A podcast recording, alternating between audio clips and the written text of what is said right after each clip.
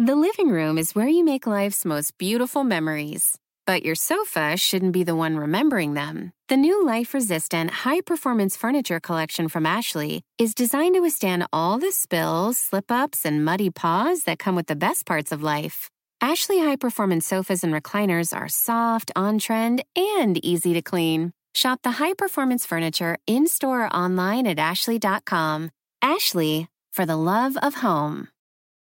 Here you are, BPMs high, sweat dripping, body moving, tongue panting. You're working hard, real hard, and you're thirsty. You need vitamins, nutrients for peak performance and energy. And your plants do too. Aw, I mean, just look at the little guy. Water soluble plant food from Miracle-Gro is full of essential nutrients. Just a little scoop into your watering can, and boom, instant feeding and bigger, more beautiful plants. It's kind of like a sports drink for your plants. You may have to suffer from heat, but your plants do not. Welcome to The Megyn Kelly Show, your home for open, honest, and provocative conversations.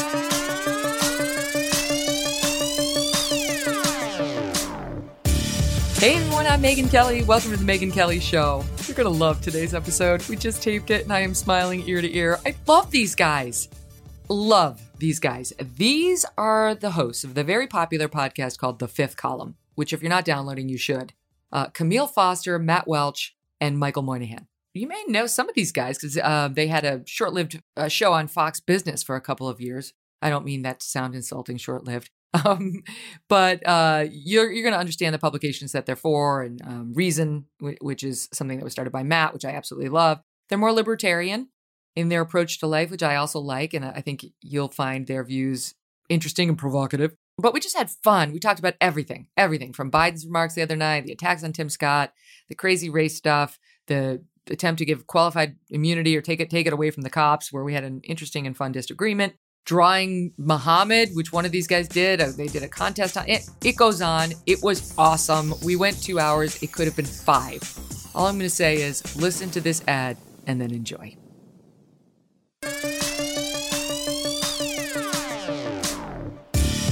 Hey guys. Hi Megyn. Hey, Megyn, how are you? How's it going? Spectacular. Great. Yeah. Never been better. delighted to be with so you. Delighted. Same. We've never done an interview with three people at once like this, so this, this could be a hot shitstorm. But let's let's try it. This is going to be the hottest mess in the history of the Megyn Kelly Show. no, we, we we know uh, sort of generally not to talk over each other. We try to do that. Yeah. But oftentimes okay. when we record the podcast, we're about eight drinks in, uh, so it was very good to do it at eleven in the morning. Yeah. yeah. So, Dang, I, we could have prepared that way. That would have been fine. I'm totally up for a mimosa. You know, with the Irish na- last name of Moynihan, you'd probably expect that I would be about three drinks in now. So. you know what? Stereotypes do exist for a reason, and I Absolutely. embrace that and support yes. it. I, a little bit of truth. yes, truth. brought a lot of I, joy. I indulge Irish stereotypes all the time. All right, so let's first of all, can I before we get started, Matt Welch, did I have dinner with you at John Stossel's house one night? Absolutely, yes, with the spectacular Peggy Noonan. Who, oh uh, yeah, who yes. won that dinner? She's great. Yeah. Yes, I I knew it. Okay, I, it was years ago, but we recently had Stossel on the on the program, who I know you love and I love too, and I was joking with him about the Stossel. That Doug and I call it just the Stossel, where he just gets up and leaves like the night's oh, over. Wow! At ten o'clock, And he's like, in- he, he'll let you know beforehand, like, um, like, look, I'm I, I'm going to leave at ten. I want to go upstairs. You can do what you want, but I'm leaving. no, my my Stossel impression is always the fake, like the f- fake incredulity. Oh yeah, He's like, so you're saying that higher taxes are bad?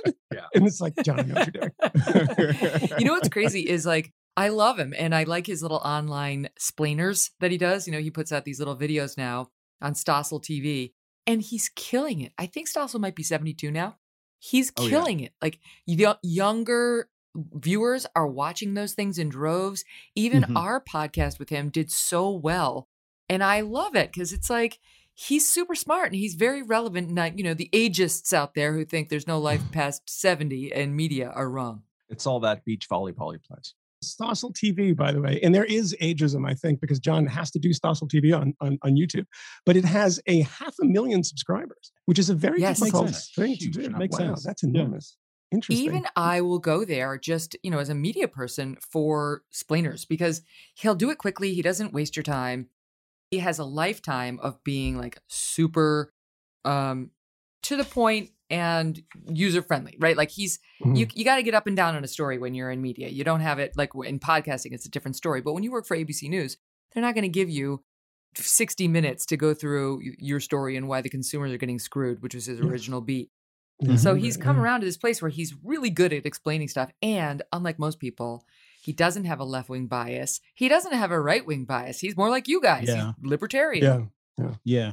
He Yeah. also does this thing uh, for, for those of us who've uh, been in the, the chair being interviewed by him on yes, his show. I have been Uh, there. He does the eye glaze Yes. if you're boring him, Yes. or, or Oh, if God, you're yeah. using numbers or It's whatever. true. Like He- he, trained so many dorky libertarians to speak English by the eye glaze. I can't remember who, and I know I won't uh, keep as long as I know I have to start. But there was somebody, and I, you might remember this, Matt, in the green room at Fox was waiting to go on, and you know John comes in and says, you know, what are you going to talk about? Here are the what we're going to talk about. What is your answer to X, Y, or Z question? And the guy was responding, and he turned to his producer and he's like, "Who invited this guy on?" Literally on in the green room, and he just shrunk. He was rough. Savage. He was rough. Savage. Yeah. Yeah. You know, my All right. husband reminded me um, that Stossel, because he and Stossel are actually good friends, and um, unlike Stossel and I, who are just mediocre, and you know, he irritates me.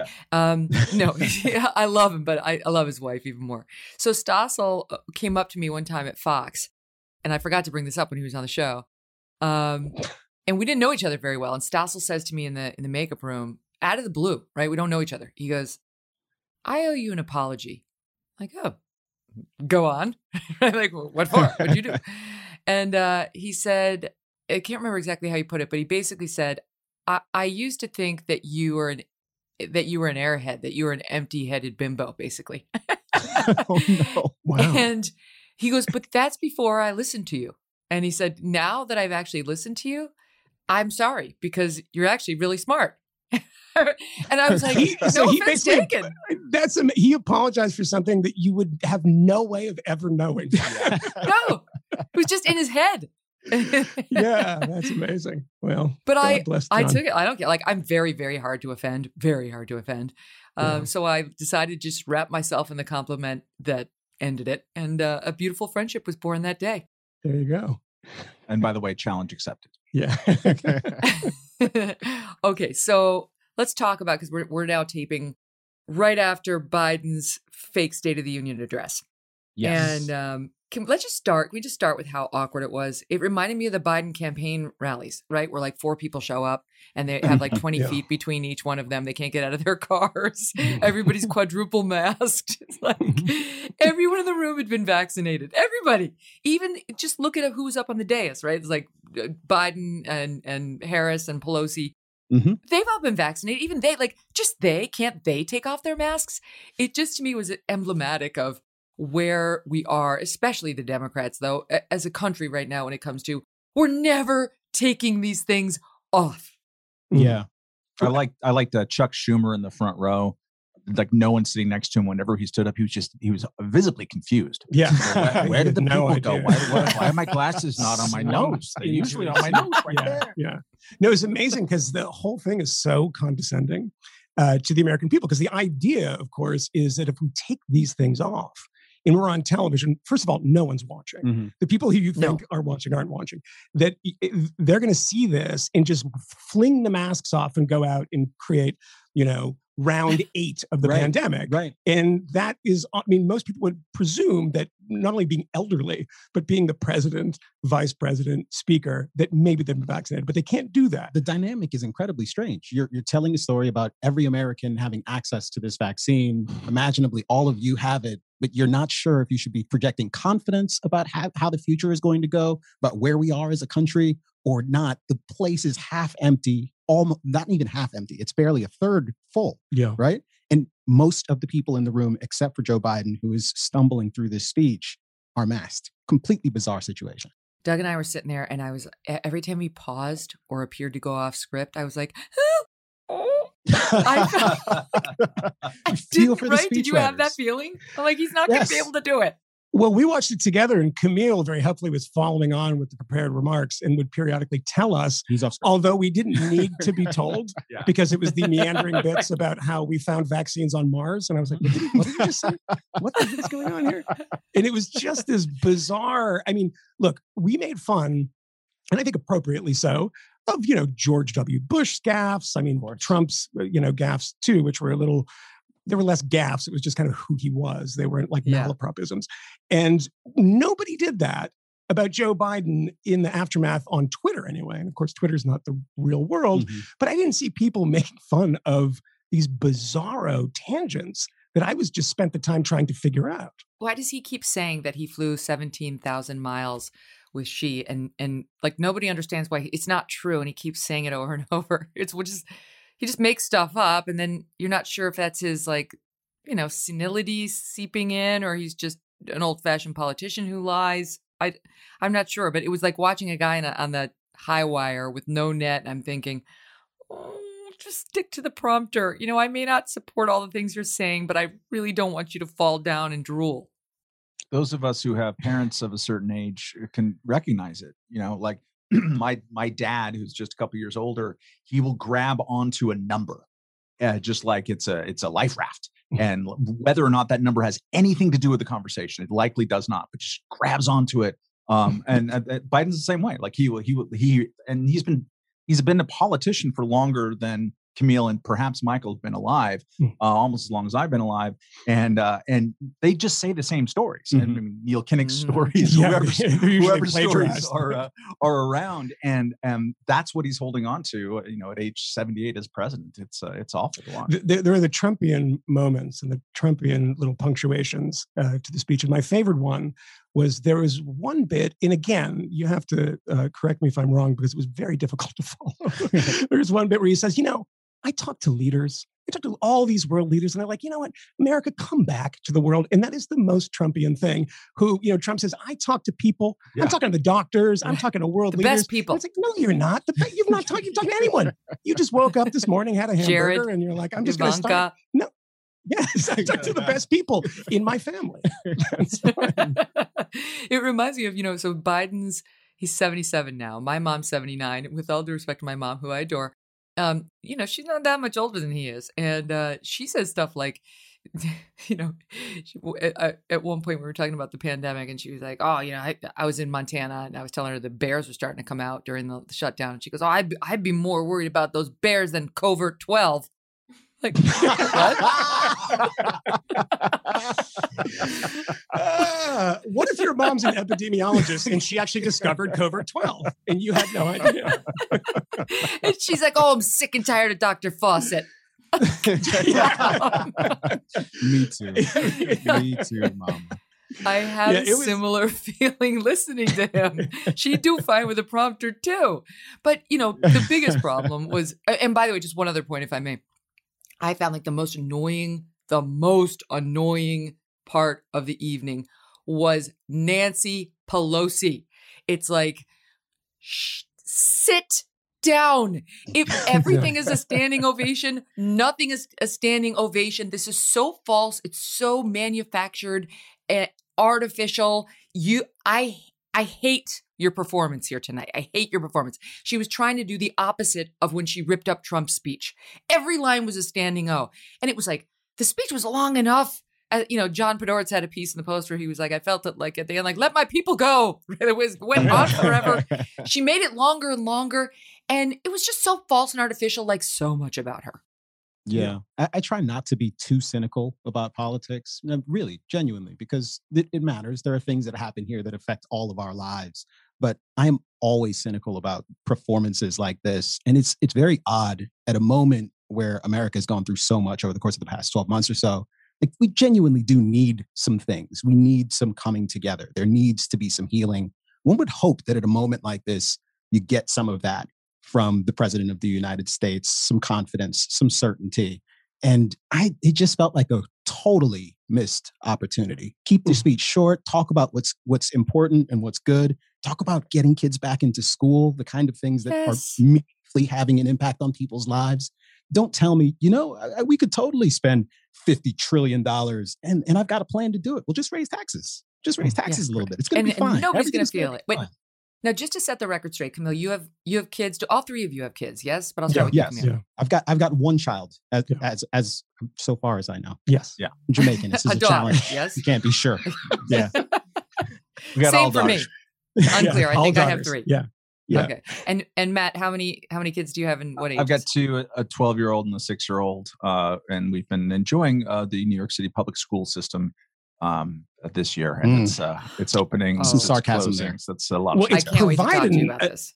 it has provided an enormous amount of uh, fodder for our podcast because Matt uh, is a terrible father. Yes. And the reason he's a terrible father, I mean, there's a number, but the one main reason is that he comes onto the podcast and talks about his daughter and talks about the things that his daughter is learning at the you know sugar plantation outside of Havana where they're cutting cane for the revolution.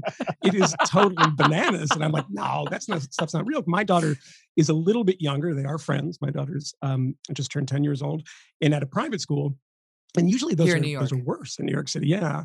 Uh, in Yeah. Brooklyn. And, and um, it is, you know, it's it has some problems, shall we say but she's been in school for a while and Yeah. that's i don't care they honestly they could you know give her a che guevara tattoo on her shoulder blade it's great she's in school and everybody else i know in public schools are absolutely suffering from this so so that's the positive thing Yeah, the only drawback is they they showing up at home calling you guys racist. Yes. A hundred percent, right? Like that's. I mean, that hopefully everybody's counter programming against the lunacy. And as I've made public, I'm pulling my kids from my schools. But, but Mm-hmm. Um, it on and on it goes. And it's it's. I hate it because I actually love the schools from which, in my boy's case, we've left, and the, my daughter's case, we're leaving. I love them. I love the teachers. I love the administrators. I love the parents, the student body. It's the ideology they're thrusting on the kids that I that I can't stand. Right. So it's like it, I feel very conflicted. It's like, you know, it's like when you, you find out your parent is a serial killer. Like, I, but I love you, but I just, I hate the stuff you're doing.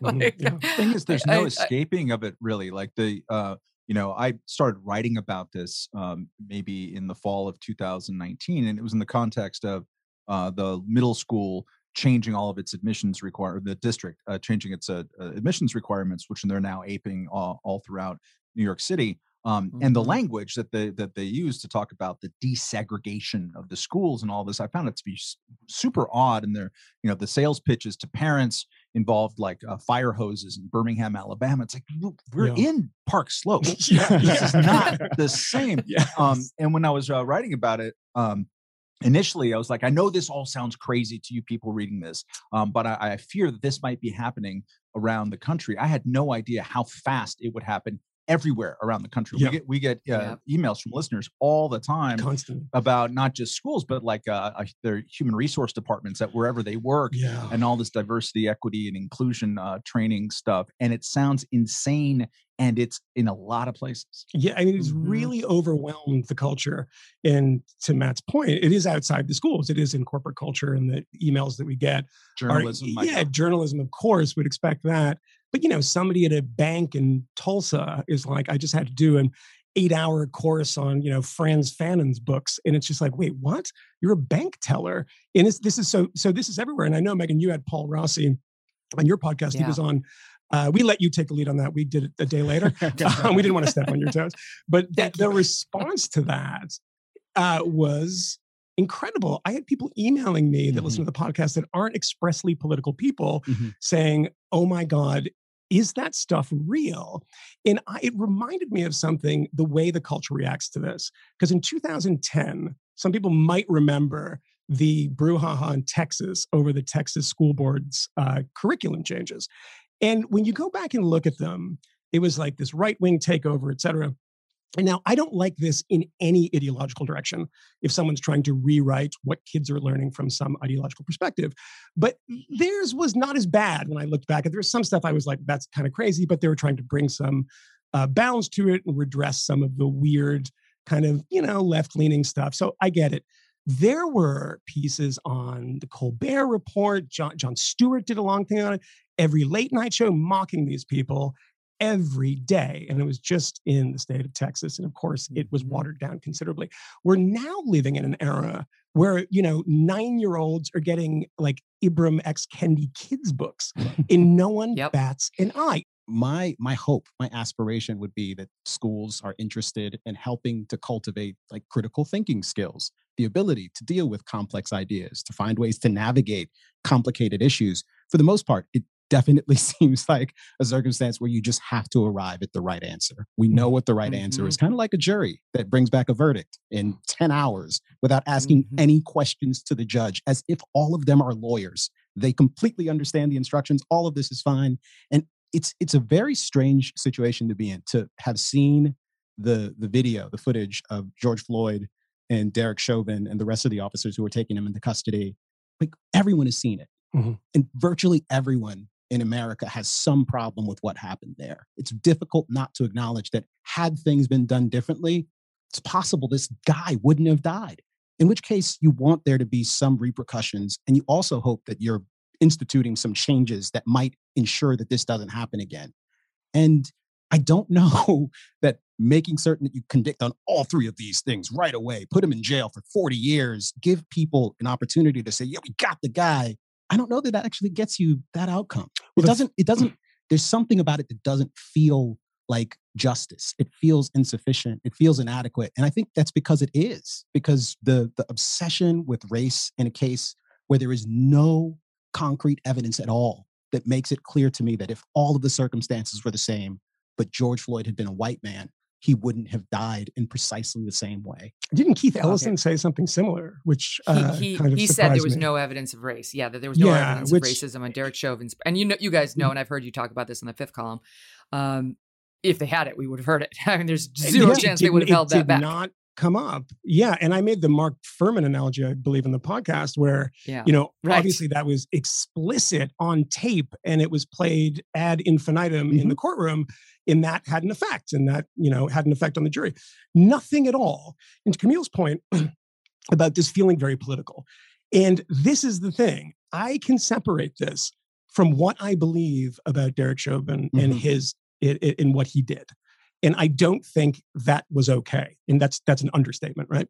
But you know, I see this morning in the Minneapolis Star Tribune that the feds were planning on, if the the jury came back mm-hmm. with a not guilty verdict, to arrest him in the courtroom mm-hmm. on yep. federal civil rights charges in Frog March Madness. That strikes me wow. that this has become exceptionally political being directed from the White House. Obviously, there's a task force coming to Minneapolis to investigate the police force there. Mm-hmm. I mean, the, the, the president is making comments uh, on this. The vice president's making comments. This is, I mean, there's a there's a you know award being being given to the Floyd family from the city of Minneapolis, and you know jurors are being sent away because they knew about it, and they're saying this prejudices my opinion of the case. I mean, to say that this is something that was just you know done by the book and everything mm-hmm. happened the way it should have been is it's absolute nonsense. It's not normal the one thing that, uh, uh, or the two things that I, I, appreciated from Tim Scott last night in his uh, rebuttal of the State of the Union, um, Tim Scott is the leader uh, in the Senate on the Republican side of criminal justice reform. He's mm-hmm. the one who's advancing the ball on that. And he's good and smart about it. And he made yeah, the, the needling point, but there's some truth behind it that sometimes it seems as though Democrats want the issue rather than the solution to the problem. And the way that we talk about it, in fact, by emphasizing race so much, that means you're actually not going to do it because you can't just solve racism by passing a law, mm-hmm. right? It's going to be very difficult to do that. But if you talk about power relations, if you talk about qualified immunity, if you talk about mandatory minimum sentences and the drug war, that's a bunch of policy you could do. Mm-hmm. Actionable. Mm-hmm. Maxine Waters that, could be doing that as opposed to telling, you know, Black Lives Matter that they need to be more confrontational. Um, if uh, we don't get the right verdict. If yeah. we don't get the right verdict, we got to get confrontational. Yeah. She, uh, her, I mean, her rhetoric is utterly useless almost all of the time. You know, people like Maxine Waters are not the ones we should be listening to. There are honest brokers on the left who want police reform, who can make a good case for the elimination of, you mm-hmm. know, some elimination of qualified immunity or so on. But she's not one of them. She's just an instigator. You know, she's somebody who just goes out there for clicks and to appease her base. And, you know, she's always gets reelected with something like 77% of the vote. So she she doesn't really have to be accountable to a, a, more general base of the population but she's constantly saying stuff like that that's really utterly unhelpful. I hate to give her too much attention. Um, yeah. but wait tim scott is actually i think he's amazing. He's sort of there's a lot of talk about him possibly winding up on the gop ticket next time around. You know the hardcore maga crowd doesn't tend to love him. They don't tend to love nikki haley. They think they might be too milk toasty um, but I don't know if I'm milk toasty too, but I, I like those guys. I think moderation is a good thing. Um, here is just a bit of what he said last night in rebuttal to Biden. I've also experienced a different kind of intolerance. I get called Uncle Tom and the N word by progressives, by liberals. Just last week, a national newspaper suggested my family's poverty was actually privilege because a relative owned land generations before my time. Believe me, I know firsthand our healing is not finished. In 2015, after the shooting of Walter Scott, I wrote a bill to fund body cameras. Last year, after the deaths of Breonna Taylor and George Floyd, I built an even bigger police reform proposal. But my Democratic colleagues blocked it. I extended an olive branch. I offered amendments, but Democrats used a filibuster to block the debate from even happening. My friends across the aisle seem to want the issue more than they wanted a solution. But I'm still working. I'm hopeful that this will be different. When America comes together, we've made tremendous progress, but powerful forces want to pull us apart. A hundred years ago, kids in classrooms were taught the color of their skin was their most important characteristic. And if they looked a certain way, they were inferior. Today, kids are being taught that the color of their skin defines them again. And if they look a certain way, they're an oppressor. From colleges to corporations to our culture, people are making money and gaining power by pretending we haven't made any progress at all, by doubling down on the divisions we've worked so hard to heal. You know this stuff is wrong. Hear me clearly. America is not a racist country. Oh boy. He said it. Oh, no. He said the stuff you're not supposed to say, especially if you're a black man in America. And of course, to disprove that America is racist, we saw a shit ton of racist stuff said about Tim Scott. And Mhm. Uncle Tim was trending on Trending Twitter, on Twitter. Yeah. for Yeah. hours. For Yeah. hours. Finally, Twitter shut it down. But I mean, please, if that had been trending about Barack Obama, you know, saying something that people didn't like, they would have had it done immediately. Um, Oliver Willis, oh, I hate Media Matters, the most dishonest organization out there, and that's saying something. Uh, tweets as follows As Tim Scott shows, telling racist white people what they want to hear is a very lucrative path. Dishonest, but lucrative. And then there's Touré, the guy who got fired from MSNBC, saying um, Tim Scott gets called Uncle Tom by progressives, but he's an Uncle Tim. And then there's some lunatic who was tweet- tweeting a lot about Uncle Tom, who uh, in- response to Tim Scott, and- and he was like, "Okay, I shouldn't have done that." And then uh, Yashar Ali tweeted out like five other instances in which said guy had called other black conservatives like Ben Carson Uncle Toms. It's somebody else tweeted out a picture of, forgive me, a raccoon. Um, the play on words was obvious. It was, it was. This is the left, right? This is the left media pundits going after him with ferocity because of the clip we just played. It surprises you, Kmele, doesn't it? N- none it nothing, is, surprises nothing like this has I've- ever I've been happened to you. subjected Right? To all of the same treatment, um, and and it's Mm. it's interesting because Tim Scott and I we agree on some things. We probably disagree on more things, but I would never think that the appropriate response to something Tim Scott says that I don't like is to denigrate him because he fails to meet the standards for what someone who's supposed to look sorry, for what someone who looks like him is supposed to think. That is the most objectionable nonsense in the world. And people who call themselves anti racists, who imagine themselves crusading against white supremacy, find it completely fine to indulge in objectively racial slurs Mm. and to Mhm. hurl them at a man who says things they don't like. And the things that are that, that apparently are appeasing racists are to say things like, you know what? Your race doesn't define you. And we used to believe that in this country. And now we're telling kids in classrooms across America that your race is all important. And to the extent you look a particular way, you should either feel intense pride or intense shame on account of your race. It's deplorable. I, I, I believe this to my core, and I think lots of Americans do. And to the extent Tim Scott is able to get Klansmen to endorse a sentiment like that, he's a hero, Mm. a goddamn hero. And and I can't I can't appreciate the way. I mean, someone like Touré, I saw that tweet as well, and I remember Touré's book about post blackness. And in that same book, he has a, a moment where he's talking to Henry Louis Gates, who apparently was one of his professors at some point, and he he himself recalls Henry Louis Gates saying to him, you know, if there are 40 million black people, then there are 40 million ways to be black, Mm. which tells you something pretty extraordinary that this notion of blackness, this notion of racial identity is pretty superfluous. It doesn't actually matter in a tangible way. And there's no way that Tim Scott, by holding positions that Touré disagrees with or anyone else, can, can become sort of a, a traitor to his race or a coon or a Tom simply by being honest and transparent about what he believes. And again, I, I heard his speech yesterday. There were things that he said that I liked and things that he said that I, I cringed a little bit at. And that's fine. And it ought to be fine. And it ought to be appropriate for us to judge it on the basis of the quality of what he says and not on, Right. on based on the, the color of his skin, which again, Right. if that's what you people are doing, what are your values actually? It's racist. It's racist. It's not just the name calling. Name calling is horrible and awful, Sure. and you shouldn't do it. But I do But a little bit of it. It's, it's fun sometimes. as long as you're not being racist. Yeah. Have you listened to our podcast? But but if but if even if all the words were were fine, Mm. the the mental act of saying this person, uh, because of the way that he looks, um, uh, is not supposed to express certain things, like that you are assigned um, a belief system based on how you look. That that is never applied to me based on the way that I look. Mhm. It is applied to Tim Scott. It's applied to Kmele. Um, that is racist. That is absolutely racist.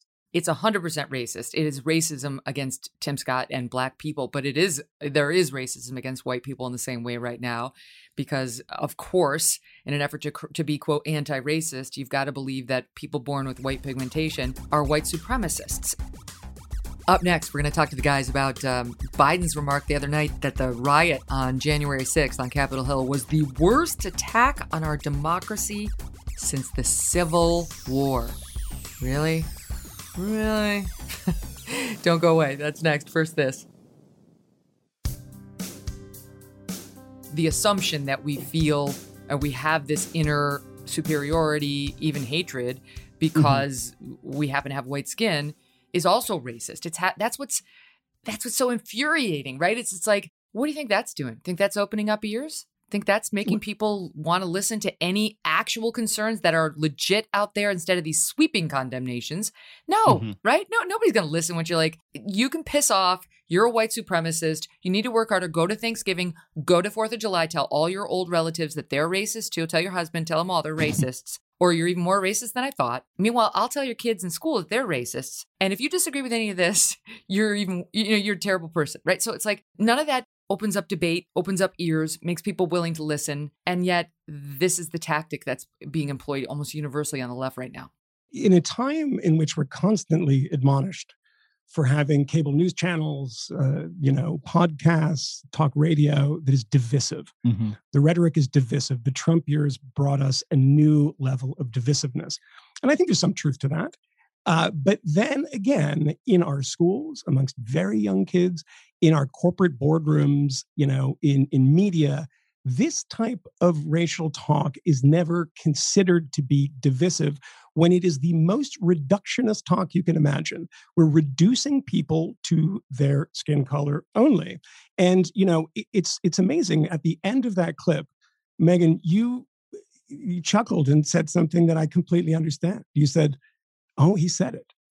Imagine that it is controversial in 2021 when the man standing behind the president, who was the vice president of a black president, and his vice president is a black woman, Mhm. that it is controversial to say that we have made progress. We have made enormous amounts of progress. Mhm. That doesn't say, and one shouldn't even have to do the throat clearing and say, well, that doesn't mean we're done. Well, of course it doesn't mean we're done. No one said we're done, but we can acknowledge that there's been an enormous amount of progress to be made that has been made, and maybe some that is to be made.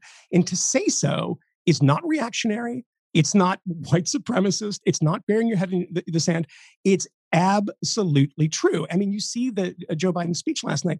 There is this total bastardization of recent history where Joe Biden gets up there and says, and then, you know, affirmed by the historian, historian Michael Beschloss, that the January 6th uh, uh, MAGA riot was the worst uh, what domestic Attack ter- on our attack on our democracy. democracy since the Civil War. 23, 2,400 people died at Pearl Harbor. 3,000 people died in 9 11. You know, one person died as a direct result of this. Well, two, as someone was trampled uh, of this thing. But thi- this is what we, how we treat history. This is ultra Jim Crow. The the the voting law changes in, in Jim Georgia. Eagle. It's Jim Eagle. It's the it's the biggest. I don't even know what that means, but it's possibly worse than Jim Crow, right? All of this stuff allows, but our ignorance of history allows people to draw these utterly insane ideological points masquerading as historical truths. Uh, to your point, I think Megyn, we have about that. K- k- persuasion. Hold that thought for just one second, because I think we have that soundbite from Biden. Listen. 100 days since I took the oath of office and lifted my hand off our family Bible and inherited a nation we all did that was in crisis. The worst pandemic in a century. The worst economic crisis since the Great Depression. The worst attack on our democracy since the Civil War. It really is What are you talking about? Yeah. That is insane. Oh It- my it- god! it's something we've, we've talked about a few times because it, it becomes difficult for people to parse this. It is completely possible to find what happened on January 6th objectionable. Yes. The people who participated in it, deplorable. To think that this is bad and it is embarrassing for the country, for the entire polity. And to also think that it is hardly the worst thing that has ever happened to this country. In fact, I'm not even sure it's the worst thing that's happened in the past like 20 months. Like bad things have happened. Um, and it's possible to believe two things. And I just don't think that the kind of hysteria that's been emanating from various corners, but certainly from the White House most recently on issues of race and identity, which even January 6th has become primarily about, despite the fact Mhm. that there were minorities represented there with MAGA hats proudly stomping through the Capitol or waving flags or doing other foolishness, maybe even bear spraying um, police officers. Like they call it a- an act of white supremacist violence in much the same way that Donald Trump's election was white lash. And I don't think all of this inaccurate condemnation on the basis of race rather than dealing with specific issues, rather than dealing with the genuine deficiency of people is actually helpful. And I, I think we have an opportunity. Like I think we all want to be compassionate to one another. And we could address ourselves to the genuine concern of particular people in need. And instead, we found ourselves presuming that an entire race of people are in the most destitute state imaginable.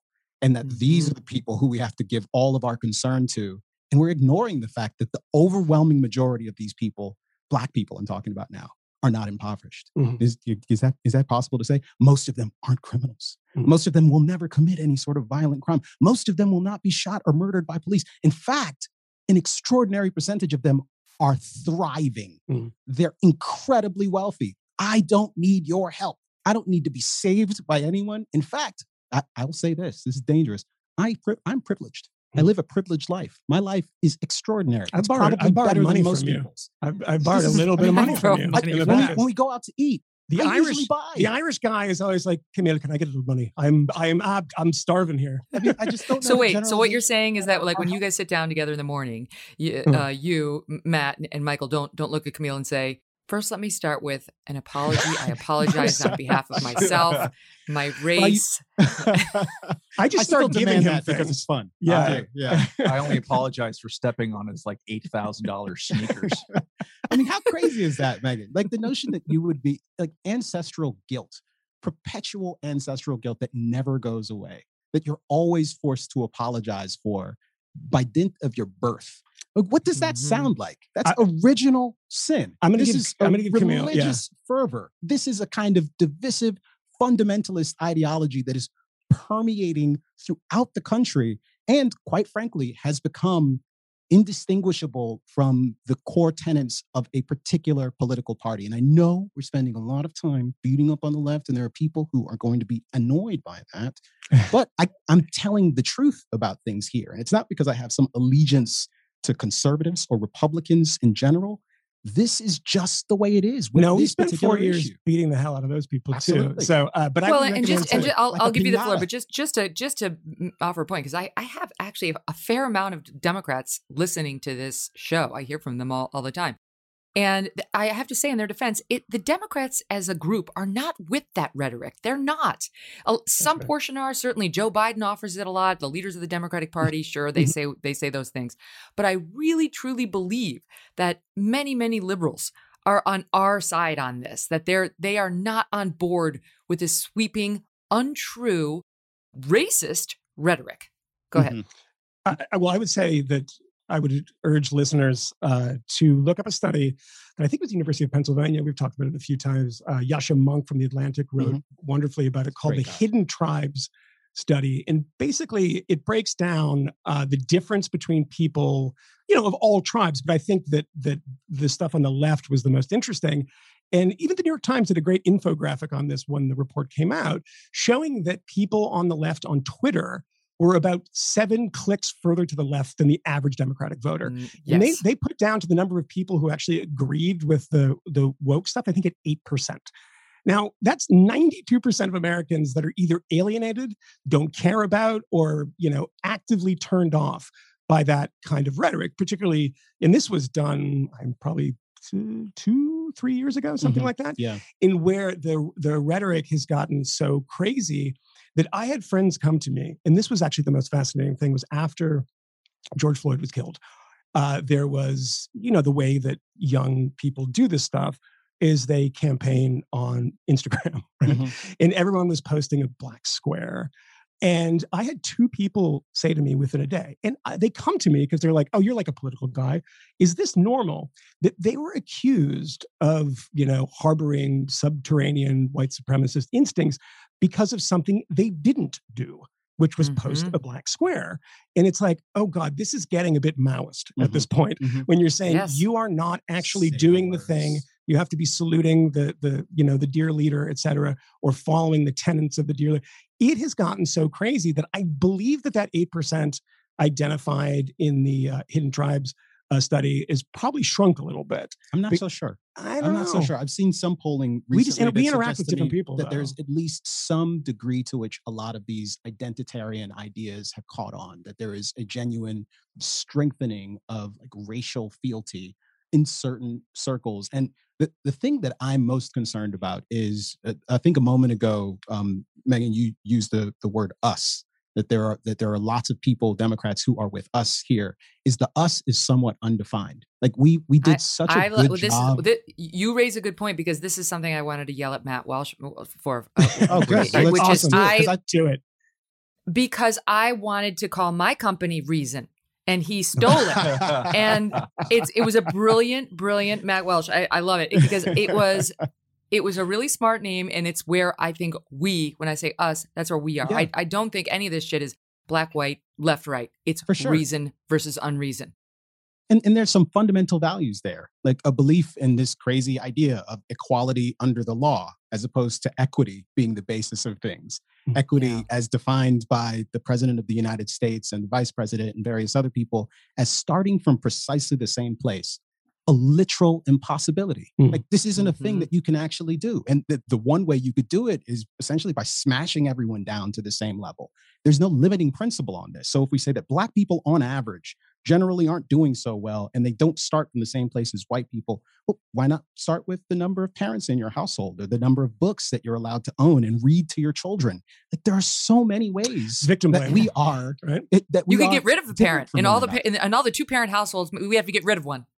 yeah, like, just, to your point of fairness? squishing it down. It's not fairness. And to the point, I think there's actually, and to the point about um, whether people still believe this stuff or it's alienating, there is a bit of data that both shows that Americans are, uh, you know, generically good people and that this stuff is alienating. If you look at the numbers, the approval ratings for Black Lives Matter right after the George Floyd killing, mm-hmm. and then look at those numbers about three or four months later, they cratered.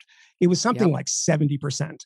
And, you know, I mean, you know, the, the other 30% are people who are probably unaware of it, actually remember it and didn't like it from Ferguson, or maybe Still just racist. high among black people, though. Still very high, Still very high in yes. the 90s among black people.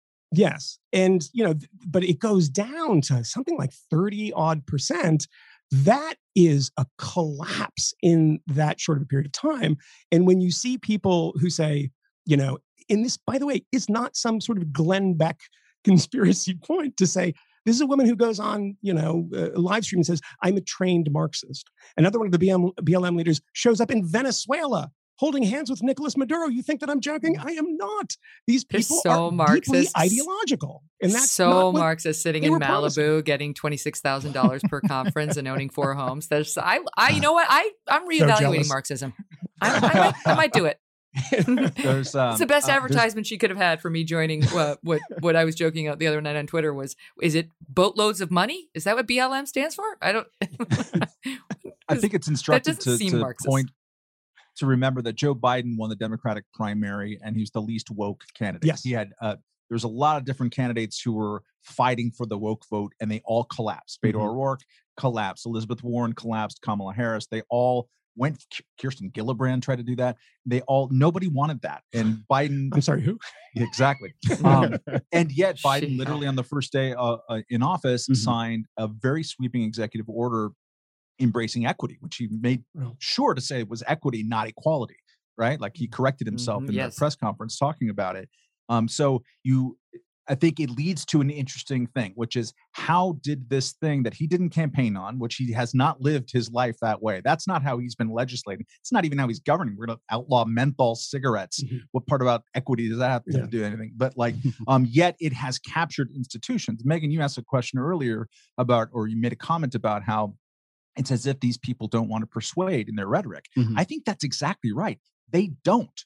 I get, and we all have kids in schools. Um, at some point, all of the incessant emails about systemic racism, all the reactions, including to the MAGA riot on the Capitol, you know, the a- anguished uh, uh, chancellor of the schools and the and the district superintendent, you know, sending emails about white supremacy. You just tune it out. Yeah. At some Oh, yeah. point. White noise. So if, if if there is a smaller, So to field, if speak. there are- it's white supremacy noise. if there are fewer people in any kind of like field or in the decision making body then there's more people to elbow out the room and to set the rules. I think i think there's a real kind of um, minority uh, in terms of of numbers uh, groups uh, that are nonetheless taking over institutions because people like "Ah, okay screw this. It's like the oscars right? Like Mhm. screw it. I don't want to watch it. I know what they're doing. I'm out. Yep. i'm, I'm out. I'm just going to tune it out. And So and- you're and- so so Biden correct. He did not campaign like this, but he's certainly governing just like an AOC would. And and I was you know you're like he was um he wasn't supposed to be woke and I'm thinking uh, you know oh we got a pig in a poke, right? Which by the way means a bag. I never understood that. It means buying a pig in a bag without seeing the pig. And you know I guess you want like the big fat juicy pig. Sorry. But sorry a vegans. Sorry hard thing to vegans. Um, Pig in a bag. anyway, you're not supposed. You don't want to buy a pig in a poke, and I think we got a woke in a poke. We should have checked inside the bag because Yeah. he is he's way more woke than we were assured he would be. And you're right, the rhetoric is sweeping and it's dishonest. It and, and it's it comes from him, it comes from the news media. I mean, just this morning I was reading the- in Newsweek, right, which is actually they've gotten a little better, I have to say, in terms of their have, variety yeah. of opinion. Yeah. Um, there's some some no name to be honest, although her name is Meggie. Maybe I should have chosen Meggie. That, I mean, Maggie, Megyn. Anyway. Maggie Abenshine, Abenshine, founder of quote Moxie Mouth. Um, Oh, that seems aptly mm, chosen.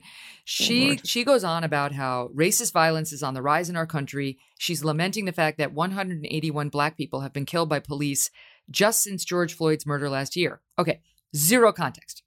Oh, did No. did they shoot? Uh, did they fire on the police officer? Did they, did they kill a cop? Did they kill Mhm. somebody else? Did they was it like a Ma'Khia Bryant case where they were out to kill somebody and were killed by a police?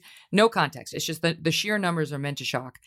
Um, and she mentions M- Ma'Khia Bryant, saying Daunte Wright and Ma'Khia Bryant should be alive today, just like countless black people before them. And to not do anything as a white person is to perpetuate and remain complicit in violence against black people. And she makes the, the additional point. Why are white people singled out to do this work?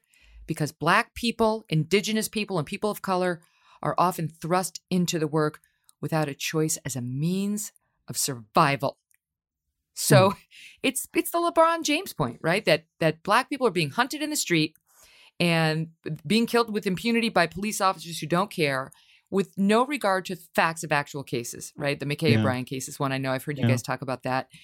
And and with no regard to the dangers that police themselves face on the streets. You know, I, something that caught my, Well, my eye mhm. this morning was a cop in um, outside of Baltimore. His name is Corporal Keith Heacook, 54 years old, died after being brutally assaulted Sunday morning. Um, he had to go to the hospital. He was on the force for 22 years. He was brain dead, and they they had to disconnect um, him, and he died. He had a kid, I think a 12 year old daughter. Some guy had assaulted an old couple, like 70, 73 and 76, respectively, uh, and then assaulted this cop and killed him. That's look, it's just one case, but I'm this is going to get no attention, zero. No one's going to talk about a dead cop.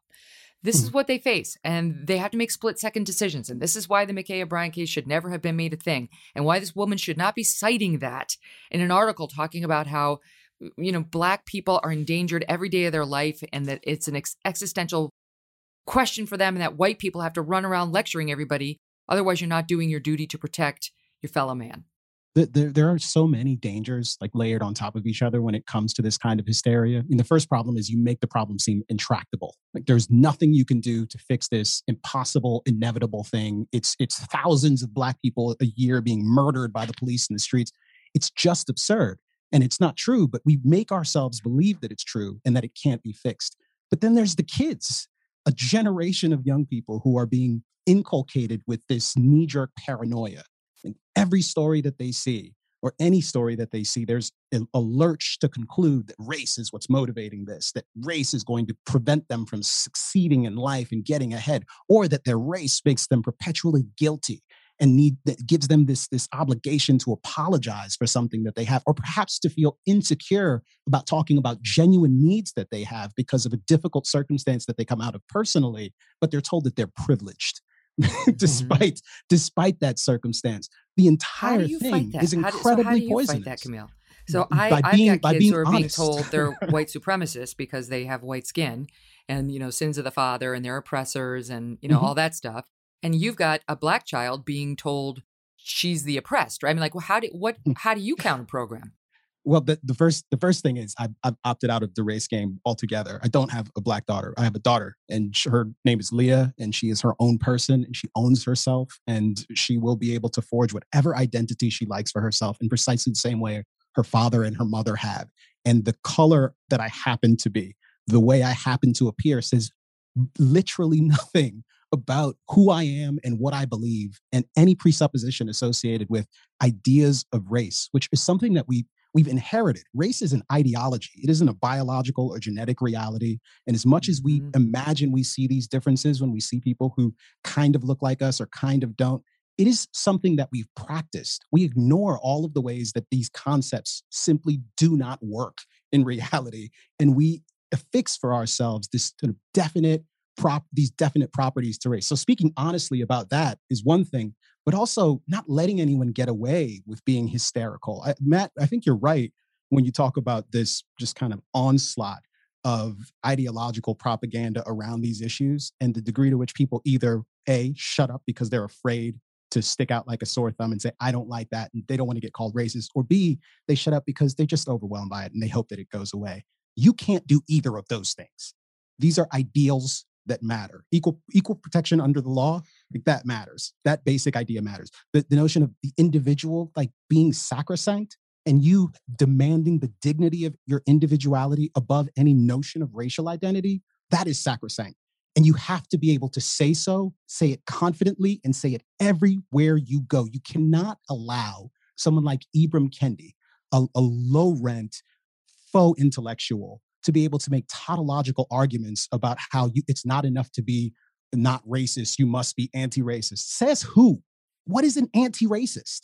It is a contentless idea, totally baseless. And, and to the extent there is any ideal there, the actual idea, it's not re- neo racism, it's racism. It's racism and explicit discrimination. A man who has publicly advocated for establishing a, a, a constitutionally unbounded new bureaucracy that would be responsible for striking down any law this unelected board saw fit if they deemed it quote unquote racist. It is a dangerous totalitarian idea. And people like him have incredibly too much power. Hmm. And when the president of the United States and the, the, the, the Department of Education are talking about grant programs wherein they cite people like Ibram Kendi, that is a dangerous threshold to be crossing. Mhm. And for you to Wait not minute. say anything, dear American, is a real problem.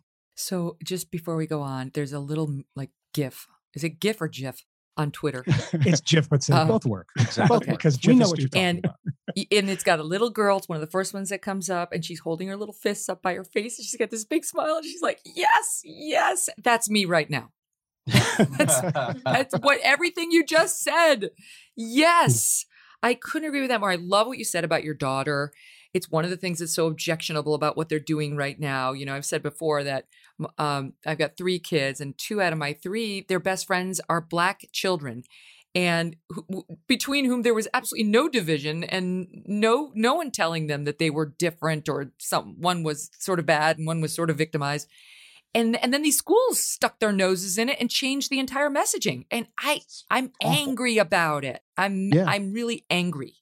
And and you should be. And and more people should be. And more people should be willing to take take the fight to your school. You didn't ask for this battle. You did not ask for teachers unions and other pushy politicians to turn your schools into ideological battlegrounds but here you are.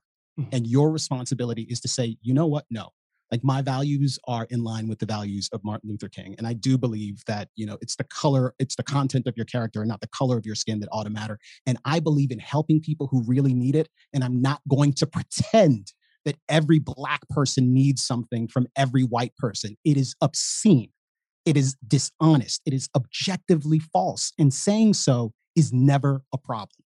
I, I well, the thing that you Wait, know, and gift gif again gift yeah, gif yeah, gift Jif. Matt and I have heard it a I'm couple of times. So we room. we You look actually so were just out having a cigarette outside. we just came back. He's done, he's, done, he's done the thing, right? Um, the, the Is that the part where he pounds the table? yeah, he's doing the pet the tail pounding Yeah. stuff. Um, the the thing that bugs me, I mean, there's so many things that bug me, but it's the fundamental dishonesty of it, right? If you look back at the civil rights movement in the nine- 1960s, and you Mm. can cite King or Ralph Abernathy or any of these people, um, Bayard Rustin in particular, there's no one's lying about anything. No one's trying actively to deceive you because there's so much actual discrimination around you and it's codified into law. This, like particularly in the South, I mean, there is a elected official standing in the way of James Meredith going to school. That is an abomination, and it had to be stopped. Right now, when you mention Ibram X. Kendi, it is this abusive language when you say things like anti-racist. Well, who's not anti-racist? Mhm. I don't. I hate racism. I'm not somebody who likes racism at all.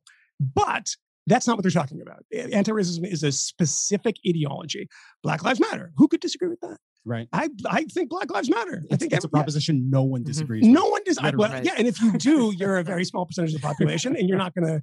You're a, you're a piece of garbage, right? Uh-huh. That stuff. Not helpful. And then, then- yeah, yeah, and then you, and then you go on to you talked about Ma'Khia Bryant.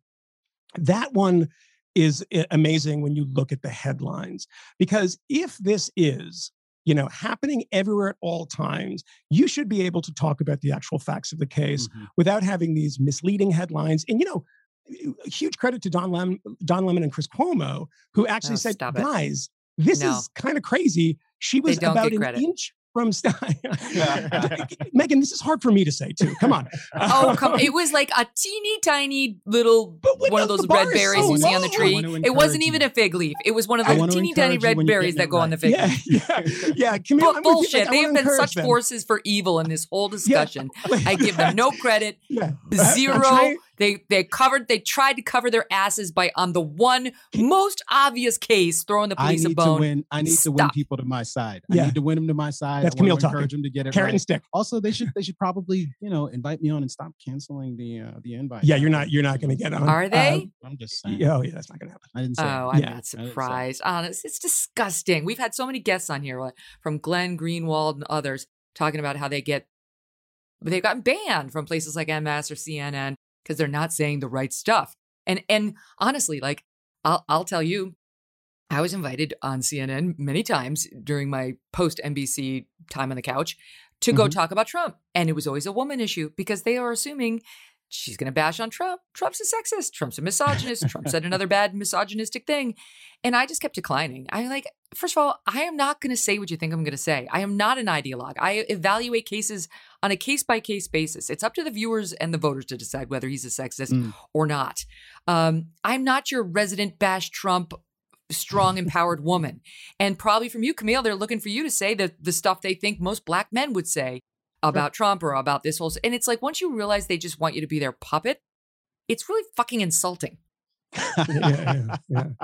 Not wrong. I, I feel I feel right. the need to say to say one thing briefly, uh, just based on what we were talking about before, because I'm imagining a critic listening to the conversation and hearing me sort of get passionate and excited about things and saying, you know, he's always denying the significance of racism, the, the consequences of history in America. And I, I deny no such thing. I recognize that there has been a distinct and unique history of racial oppression in this country, that it almost certainly has profound consequences today.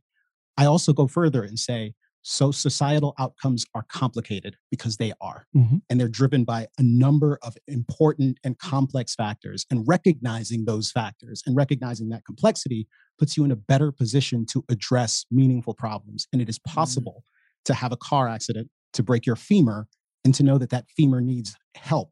And that talking about the car accident and who was driving and who was at fault is not going to help you learn to walk again. The actual remedy is distinct from the process and the, and the circumstances of the injury and even conversations about culpability.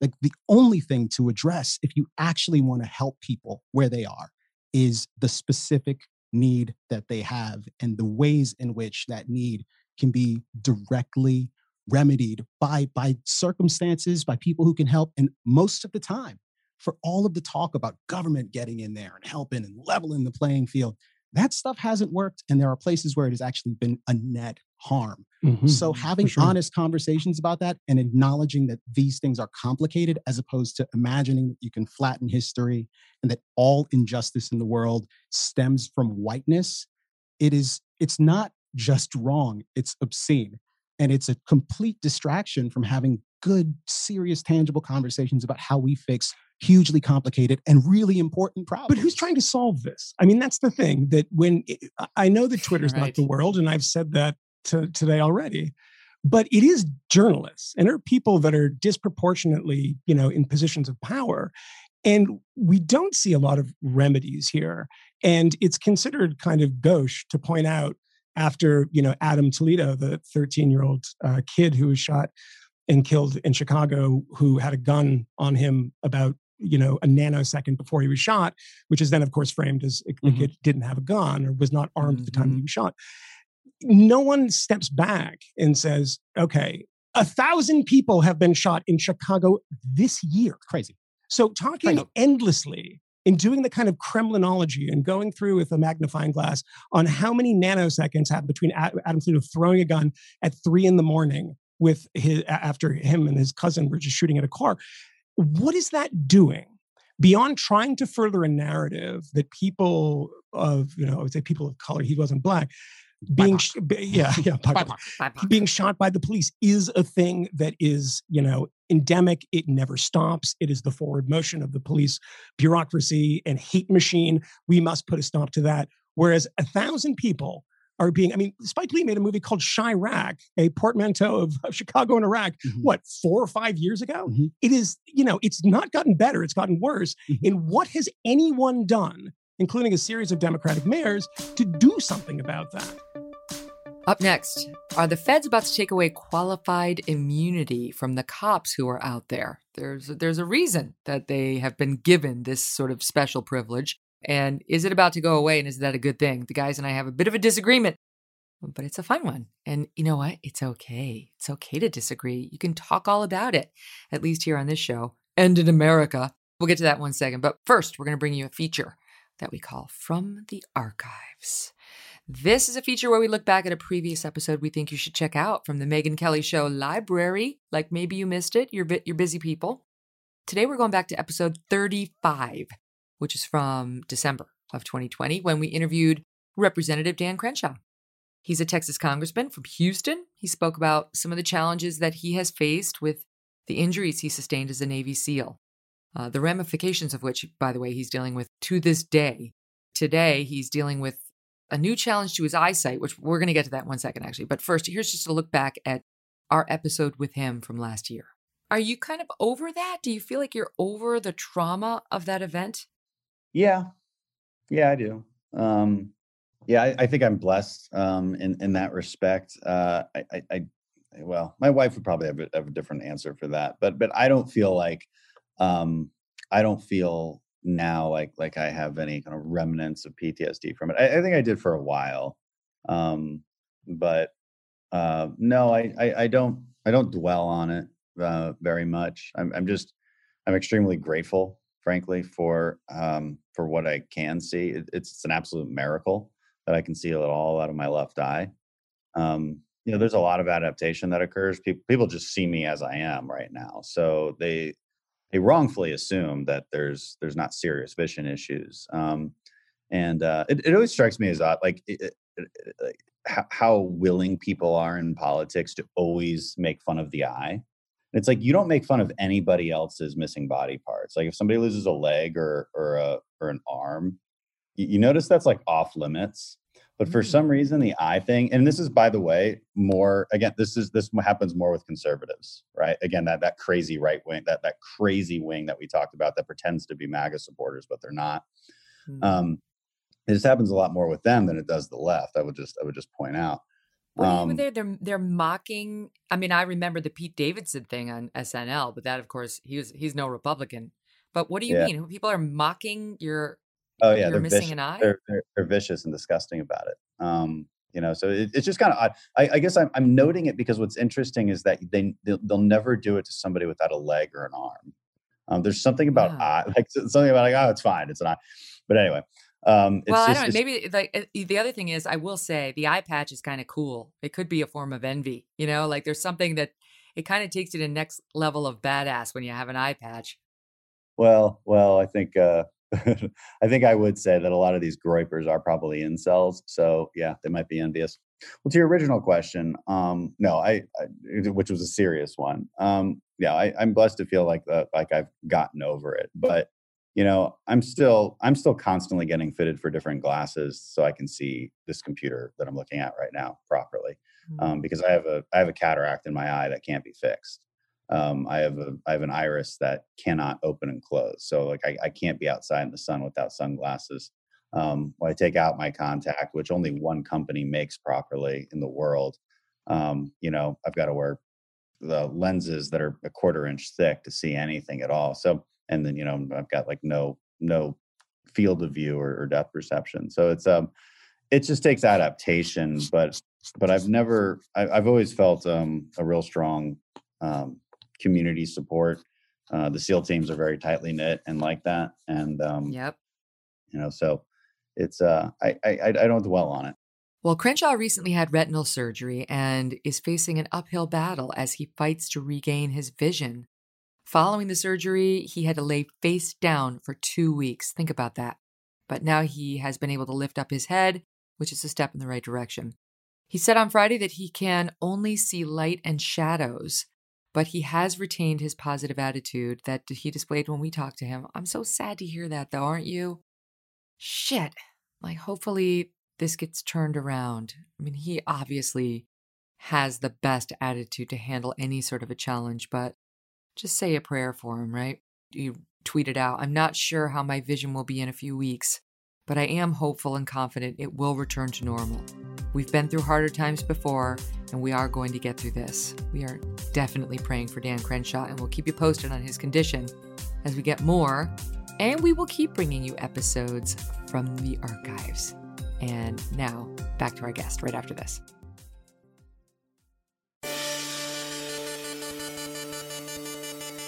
We have George Floyd Square, right? Do we have Jaslyn Adams Square now coming in Chicago? I know you guys have talked about her, the seven year old who was shot in the McDonald's yes. drive through in Chicago. 45, 45 shell, shell casings, casings yeah. found yeah. outside of the car. At least six bullets hit the little girl. Where Where's the protest? When is BLM swinging by that street and creating Jaslyn Adams Square? Not the crime rate in Chicago and other inner cities, we've gone through the increase in the murder rate uh, in several major cities, not mentioned by Joe Biden last night. Where's the commission on that? Instead, we're going to get a commission talking about how to crack down on the police, how uh, we got to start looking at the number of people police pull over and make sure that there's gender and racial parity. So if we're going to start looking at the number too? of arrests, yeah, yeah, Oh, gender's You're kidding me. No, no, no, no, no. Just like that now, I mean, like all the ladies in the world, like all of our shitty driving, it's really going to come under the microscope now, ladies. I, Prepare. I hope they get after the parallel parking. do you know, like, enough is enough. 95% of murders are committed by men. We're going to start looking for parity there. We're going to start Yes, arresting yes. women. We want The- 50 50 murder. The thing to keep in mind Yes. is that there are multiple was ways using- to achieve parity. We just get more women to commit murders, and then we'll be fine. right. This is What you this is did was also- then murdery. You don't It was to be worried anymore. It's fine. There are more dead people.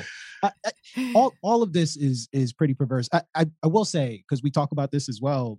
We've been advocating for criminal justice reform and and for scrutiny of law enforcement way before it was cool, way before anyone else mm-hmm. showed up to the party. and I continue to think that these are important issues. When any civilian is is dead after an interaction with a law enforcement officer, that is a serious thing that needs to be looked at and investigated thoroughly. Like impartially, transparently, we need to know what happened because it is absolutely imperative that citizens can trust the people who have the monopoly on the legitimate use of force, that is the government, right? Full stop. It's just true. When we flatten them all and pretend that they're all indistinguishable from one another, that there is only one problem, and that it's police killing black people because they're super duper racist. it's harder to actually achieve that goal. In fact, it becomes a lot easier to avoid achieving that goal, to avoid doing the difficult work of trying to fix that problem when you've shifted gears and you're just talking about racism. It's what they're doing with public schools that have been failing kids. That I, I could talk specifically about the demographics of the kids that they're failing, but I'll just leave it at that. They're failing Mm. kids in New York, Can we in talk San about, Francisco, um, all across the qualified country. They're doing that. Let's Sure. talk about that because I, I think maybe we have a disagreement on that. and That'd be fun. Yeah. Um, I don't. I don't totally have it figured out. I'm not going to claim that. I can't really debate you because I don't have a very strong feeling on it. But I lean toward leaving qualifi- qualified immunity in place, and the reason is I think more people are going to get killed if we take it away because qualified immunity it's a judicial created doctrine um, that basically sa- says unless you can prove the police officer in question did exactly the thing that's already been deemed problematic by another court he's going to have immunity to your lawsuit and you can't you can't sue him um, for what he did to you. And the the democrats want to get rid of qualified immunity altogether. And tim scott's compromise is well why don't we just make it like super clear that you can sue. You're not going to be able to get your hands into the pocket of the police officer who hurt you or did something wrong to you but you are going to get their their their department to pay if a court finds in your favor. So that's his compromise. Well, I will say what he's proposing is basically what we have now. It's kind of what we have. Um, if you can prove that the police officer did the thing that's already been deemed illegal in another case, you can sue and you, would get the department to pay. And even here in New York City in the past year, I looked it up, or it's 2019, most recent data. The city paid out $175 million in those claims. So people are suing the cops for misdeeds. Just like the cop himself is not paying it. And, and most cops themselves couldn't pay anyway if you got a big Mhm. judgment. They, they don't make a lot of money. Anyway, so my feeling is, while I like accountability and I realize cops do bad shit, it's not like they're they're human. Mhm. They're like us. They're They- people. They, can do bad Yeah. stuff. They can they can do it negligently. They can do it recklessly. They can do it intentionally. Um, they if we add yet another layer of danger for them out there because they're already overseen by the media by you know remnants of eric holder's department of justice. Now biden's department of justice is going to put a bunch of layers in there where they seize control over all these municipalities and their police forces. They're going to hold back. I feel like that that that Ma'Khia Bryant would have been allowed to stab the girl in the pink jumpsuit if if qualified immunity were removed because cops they don't get paid enough to take those risks to put their family at risk to put their job at risk to, to you know they, uh, the george floyd quote justice act also wants to up make it a lot easier to put cops in jail for for misjudgments on the scene right? If they've if they've um they, basically they want to lower the standard of culpability for for criminality for against cops. That too if i'm a cop i'm like go ahead kill each other. I'm gonna be over here. I'm gonna make a showing of trying to protect you and let the chips fall where they may. That's what worries me. I'll let you guys take it. I don't think that uh like it's very easy to have an instrumental uh sort of consequentialist look at any given uh, police reform, right? If you uh for instance empty the prison of people serving uh, drug sentences for stuff that would now be uh, legal, that they wouldn't be arrested for. Like if you emptied all of the prisons uh, with those people who are currently in jail. Some of them are going to commit crimes. Mhm. So, do we not do it because some of them are going to commit crimes tomorrow? No, I think we do it because that is the just thing to do. Uh, similarly, in, in this case, I don't think that police or anybody uh, should have a special, you know, judicially created carve out preventing them uh, from being sued as a other person in that situation would be sued. So it, it just doesn't but, make but sense let, me me. just let me challenge Yeah. you on that, and then I'll get and then I'll be quiet. But even even given the nature of what a police officer does, because that's why it came about. Like they're looking at cops like the guy in Ma'Khia Bryant, who in one split second has got to make a judgment call and can't be worried about qualified immunity. They're going to take it away. I'm going to get sued and lose my. He can't. He's just got to make a split second judgment call, life or death. Yeah, I don't think that anybody, I don't think you're going to, qualified immunity is not going to affect that case. Mhm. Nobody's going to look at that case and say, oh, that was a bad, that was a bad Mm, shot. Really? That's not going to, I don't I Take don't it up so. with Meggie. Take it circumstances, up with old it Meggie. might What's her name from Moxie Mouth? She's Well, she would Meggie from Moxie encouraging Mouth, like, like a lot of people, She's uh, always screwing things up. Maggie from Moxie. Mouth. has, fucking Meggie. has a lot of ideas that don't really play out in the real world. Just as as Kmele was mentioning before in the uh, Derek Chauvin trial, every you know, the media has portrayed this as a like a race thing. The trial didn't at all. Mm-hmm. So like where the real stuff happens, uh, it's not like that. Uh, Megyn, you, you Mhm. point out the um, the kind of you know we're already getting the federal government too involved in these things. That might be true, might not be true. Let's table that for a second. But the most, the majority of all of this uh, activity, just as it is with schools, happens in the local level. These are decisions made. These are local police forces, the Albuquerque, New Mexico police force. Um, you know, actually, uh, New Mexico just abolished uh, qualified immunity, which I think Mhm. will be uh, Mhm. a positive based on how bad uh, the Albuquerque police force has been historically over the years. Really has but been involved in uh, in a horrific number of killings. But I the, I don't think that the federal government is going to um, suddenly go everywhere marauding into into local police forces. Um, Mm. Most of the stuff happens locally. Um, and They're and doing I- it. They're starting. You you know They're you starting- they're- McCarthy they are starting- National Review, right? Like this is and camel's nose under the tent. Here they go. They're already going to do pattern practice. They're gonna they're gonna do it. it- They're going to do it in Minneapolis. I mean, which Yeah. will come as a surprise to Medaria Arradondo, right? That was his name. Uh, That's the city's first black police chief. The guy was a star witness in the Chauvin trial for the prosecution. He was a Mhm. guy who who he was he was an Obama style progressive police officer who came onto that stand and said Chauvin did wrong. Chauvin wasn't taught to do that stuff. We're against Chauvin. And now he's going to have the feds breathing down his neck saying, pattern and practice, you're going to have to answer to this guy's probably like, what? As you guys put out on your podcast, if they had the evidence of that, we would have heard it already. They Mhm, don't. mhm. But this is what the Obama Biden administration and now Biden Harris administration wants to do. They want to go in there, they want to take policing out of the local control and give it give it a more federalized feel, which does not work. That is not going to end well. You can't police that way. Sorry, go ahead. Yeah, I don't. I don't think nationalizing policing is is the answer. Yeah. Um, and and I will say that there does seem to be, at least from a cultural standpoint, a, a bit of a pendulum that is swung in the other direction in terms of public opinion about encounters like this. I I'm surprised to see so many people publicly effectively advocating for kids getting into knife fights and occasionally murdering one another and the police just not getting involved and firing their guns. And look, we are seeing places locally where qualified immunity has been done away with, and we will very soon see whether or not that leads to good or bad outcomes.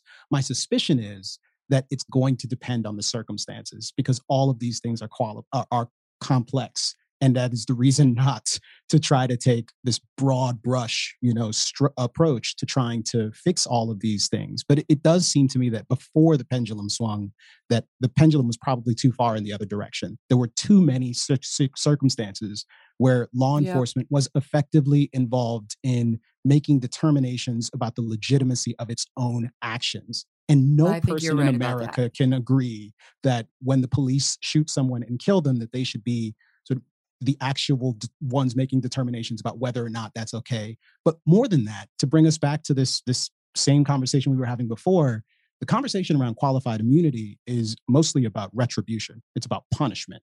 And it's not reform oriented, except to say, well, we're aligning incentives. We're trying to get it so that cops are a little more judicious and careful when they're out doing their jobs. Well, let's talk about the specific job they're being asked to do. Maybe there are ways that we can keep our society safe without getting armed agents of the state involved in everything. And those practical conversations, which I think require some deliberateness and some thoughtfulness, and again, a lot of involvement at the local level based on circumstance and need to try to figure out what those things are. And again, we're not having those conversations because we're too busy screaming at one another, you know, Mm-hmm. chasing after imaginary white supremacists who are likely to take over the country and kill everyone if if we apparently stop talking about them. Um, so I, I I think there are lots of opportunities for reform here, and and probably lots of opportunities for actual compromise and progress on a lot of important issues. Um, and I think it's it's fair to have some concerns about the possibility that qualified immunity, like across the board, might be too much. But it's also a circumstance where we're saying, well, the problem here, the danger that we're talking about is maybe there would be too much accountability. And I mean, I'd probably rather make that error than the error in the other direction. If if I Okay, had to let, choose. let me just ask you this. Let me ask you this. So let's say they, let's say, I, we're not going to get the sweeping qualified immunity that the Democrats want, I think. Um, there's not enough. I don't think they've got the votes in the Senate for that. Um, Tim Scott's version, mm, I think that could that could happen. He actually said in the news the other day that he thinks that they they may have a deal on this between Mhm. one and two weeks. But the other stuff that's being layered on here by the Democrats and what they want to do to uh, reform police, it- like to your point, they're already looking at a lot. It's not just qualified immunity removal. It's the thing I was saying, like getting rid of any disparities based on your ethnicity, ba- based on your gender, right? Based on your sexual orientation. Like we need as many gay people pulled over as straight people. I don't know, straight whatever. That stuff disturbs me, right? Because it, it it's ninety two percent of the U.S. prison population is male. There's a reason for that. Like men are the ones committing most of the crime. Sorry, guys, that's just the truth. Um, it doesn't mean that look all cops are sexist. It's just I don't know. There's probably a long, long reason for it. And if you watch as much as Dateline as I do, you know women are the victims. Women are the victims, and it's always the husbands. Okay, I've taken a diversion, but th- this is the point I was trying to make. That this bill being proposed by Biden touted last night would also, I'm now quoting from National Review, um, funnel federal dollars to progressive organizations like the NAACP, the ACLU, and the National Urban League, among others. And what for? Quote, to study management and operations standards for law enforcement agencies, including use of force, racial profiling, and much more. Then they're supposed to use these studies, which we can safely assume will not be dis- disinterested, still quoting, to create pilot programs for law enforcement that can be used to fulfill their, their accreditation standards. Cops seeking federal grants must pledge to spend at least 5% of the funds that they get on studying and implementing programs like those the NAACP, the ACLU, and et cetera are charged with coming up with. Can you imagine? They got to, get their money, mm-hmm. they've got to pledge uh, 5% of what they're given to on implementing plans they get from the NAACP and the ACLU, who if you look at some of the some of the police reform positions they push, I mean it's like not that far afield from what we see from BLM. Like who the hell's going to know how to police after this other than excuse me ma'am did you not want that knife plunged into you? How about you? Could i could i get you to stop? Oh wait the knife's already in. It's already mm-hmm. in you know it's that's how it's going to go Yeah, I mean the the the, the risk of getting these people involved um, in this particular way is that you just end up with a circumstance where this is a rich opportunity for highly paid consultants. Like they're going to make a tremendous Yes. amount of money, whether or not there's any material progress made on these issues. In fact, it's to their it's in their interest Yes, that there is. isn't material Yes. progress made on these issues, that they perpetuate it forever to maintain that their their stream of income. And again, that's not the way we get to progress, which is the reason why probably isn't even a good thing for Black Lives Matter to necessarily be up in arms about what's happening in Chicago. What what really needs to happen is all of us need to be collectively a little less inured to the carnage that's taking place in various parts of America and a bit more compassionate and a bit more thoughtful about the ways that we can get to solutions and stop thinking about this in terms of black and white That black conversations about black on black crime always make my skin crawl. Like most black people aren't committing crime. People aren't committing crime on, on account of their blackness. They're not committing it on behalf of black people. Like the fact that it's black on black doesn't interest me at all because I don't wish it were black on white. The only issue I'm interested in is it's crime, it's criminality. And maybe there are commonalities amongst criminals of any background. And perhaps some of those commonalities might lead us to practical solutions, which talking about those things narrowly is probably the best path forward. It's too rare that people think about the federal government of what it, it can and should do of like well let's create a thing and mm-hmm. let's do a money and the, the, what it can and should do especially in the area of criminal justice reform is undo the bad things it already has. Right right like it's the federal government that uh, you know basically created civil asset forfeiture for example legalized theft by local police or whatever police of uh, goods that they presume are stolen and they can keep it. They don't have to charge anybody with a crime. This is a federal government created thing. They could remove the thing. Mm-hmm. That would be helpful. Yeah. The federal like government that. created the drug war essentially, right? Um, you know, there there were state and local marijuana laws and other things, but the federal government got in there. So like let's get rid of those things that are there that will do so much more good than than you know hiring a bunch of consultants mm-hmm. well yes and why do we have to like they arrest so many people like that's the thing about the george floyd trial that always sort of stuck out at me like i realize he resisted arrest once they decided to arrest to arrest him but like it was a counterfeit $20 bill like okay he mm-hmm. was sitting behind the wheel of a car and there were drugs in the car i get all of that but like could there be some some other version of handling that that wouldn't have resulted in handcuffs resisting knee on the neck. You know what I mean? Like it does seem when you have somebody who's in the course of committing what you believe is a nonviolent offense that there there should we should be able to come up with other options because cops hands-on black suspects is risky. It just doesn't it, it goes wrong too often. And if you can decrease the number of times that happens, both by looking at the cops options and and yes, the black crime rate, then you should. You should. Yeah, although I, I just warn again about making it about race in the context of these things, just only because well, here's we are, but here, here's what here, become I'll so give you the floor, comfortable with doing it. Here's here's where I want here's here's why I raise that. Okay, and I'll mm-hmm. give you the floor of this. So, yeah. and my audience knows, like, I am somebody who I don't tweet out random videos of, of black crime. I, I feel like there's something wrong about it. I just I don't do it. I see people do it all the time. Um, I, I I'm not trying to make a, a point about blacks you know, committing black on black crime more than police do, although that that mm-hmm. that is an issue.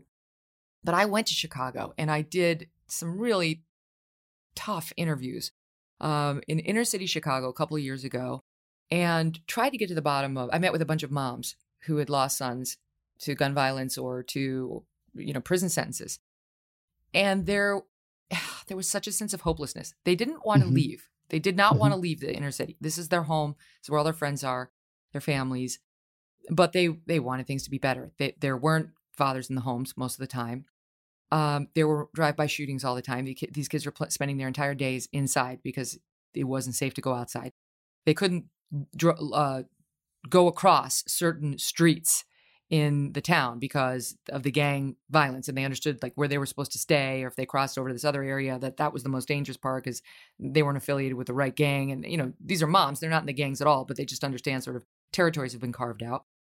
Um, the schools are nothing. The schools suck. The schools do nothing for these kids, and and mm-hmm. they've been given a lot of federal money. I don't know where it goes, why it doesn't work, but it doesn't. The schools themselves are dilapidated, not far from inspirational. They're depressing, and the kids see no examples of a good a good future for them. Right? It's like we have to get to these communities so much earlier than the point at which they meet the police. Charlie Cook was making this point the other day and there just doesn't seem any appetite to do it. So it's not just like, oh, the, the black people are killing the black people. It's like these communities are ignored, mm-hmm. or eh, or there's something happening inside of them that needs to be addressed much much earlier. And I feel like we don't hear that highlighted enough as something we need to dig into. I think I think you're yeah. So first, I'll begin by saying, I mean, I appreciate the the genuine compassion on your part towards a, a community that you do not reside in right? Not that you're not a part mm-hmm. of because you're you're too white, but because you don't live there. You know, this is something right. that you see from afar. Your kids aren't exposed to it. Neither are mine. And the the principal issue that I have with our descriptions of these things being rooted in our descriptions of things along like racial lines is the universe of really complicated, interconnected problems that you just described, most of the things that you talked about, you, race is just not consequential there. And it might be a common characteristic amongst the people who live in that particular region. But the actual sort of patterns of dysfunction, the institutions that are failing people, the ways in which they're failing them have nothing to do with race. And there is a universe of people who kind of look like them, who don't have their life experience, who don't share those particular risks. And there is literally no advantage in us sort of classifying and codifying things in a way that effectively like takes what is the characteristic of the victims in these communities. People who live in high crime communities are the victims of the criminals who are operating around them, That's who right. are committing mm, theft, yeah, who much. are committing vandalism, who are killing people. And the difficulty with black on black crime or even white on white crime in regions of the country where that is, you know, the particular problem, like it, it is a weird way of kind of characterizing or qu- categorizing the horrible circumstances they're dealing with with respect to the physical attributes of the people who live in those neighborhoods that doesn't actually give me anything actionable. There's nothing about it that helps me mm-hmm. wrap my hands around the circumstances. It gives us this veneer of understanding. And I think Did it's you, a dangerous seen, veneer of understanding. Have you seen Shelby and Eli Steele's What Killed Michael Brown? I have, yeah. So that so they came on the show and and they they posited that in a city like Ferguson, Missouri, um, what created sort of a, a, an area that's got a lot of crime is the federal government. That that the black community they were focused on the race of you know the dominant population in that city, mm-hmm. saying they were on the rise, like um, the marriage rate, the home ownership rate, the job rate was on the rise. Comes up a lot, sure. Yeah, and then the feds got involved, the Great Society, and so on, and um, they created a, what Eli said was a permanent black underclass there with federal housing that was awful, that fell apart, and so on, and sort of went back to look at the root causes in a city like Ferguson of why there's so much poverty, which is directly linked to crime, right? Um, I don't, I don't know. Maybe you're right. Maybe it's not relevant at all. I'm not. What I took away from that conversation and that film was the federal government's effort to quote help very mm-hmm. often has the opposite effect. And then when things go wrong, now in today's day and age, people scream racism, but right. that's not necessarily an honest assessment of how we got to where we got. No, I mean, I think that race so often distorts rather than illuminates. And mm-hmm. one kind of tangential point here, and a, a related point, is that when you tell people, I mean, the police are in certain neighborhoods because they're getting calls from those neighborhoods, but mm-hmm. they want the police to come because most, as Kmele says, you know, most black people are not committing crime. Most people, black people are not X, Y, and Z that you would would would you know right. stereotypically racist people would suggest. So they don't want that in their neighborhood. And if you go back historically, and this is a major blind spot, and people become, you know, baffled by this when you say. So it was mentioned today that you know Joe Biden you know, talks about mass incarceration and has some responsibility there, right? And, and he's been criticized for this too. And that is presumed to be, well, you know, the old racist Joe Biden is now become the new woke Joe Biden. Well, no, because if you look back, particularly like the Rockefeller drug laws in New York, there's a fantastic book on this called The Black Silent Majority about how those were pushed by Black people in those neighborhoods because they thought the liberal policies of, you know, John Lindsay in New York City in the 1960s failed them.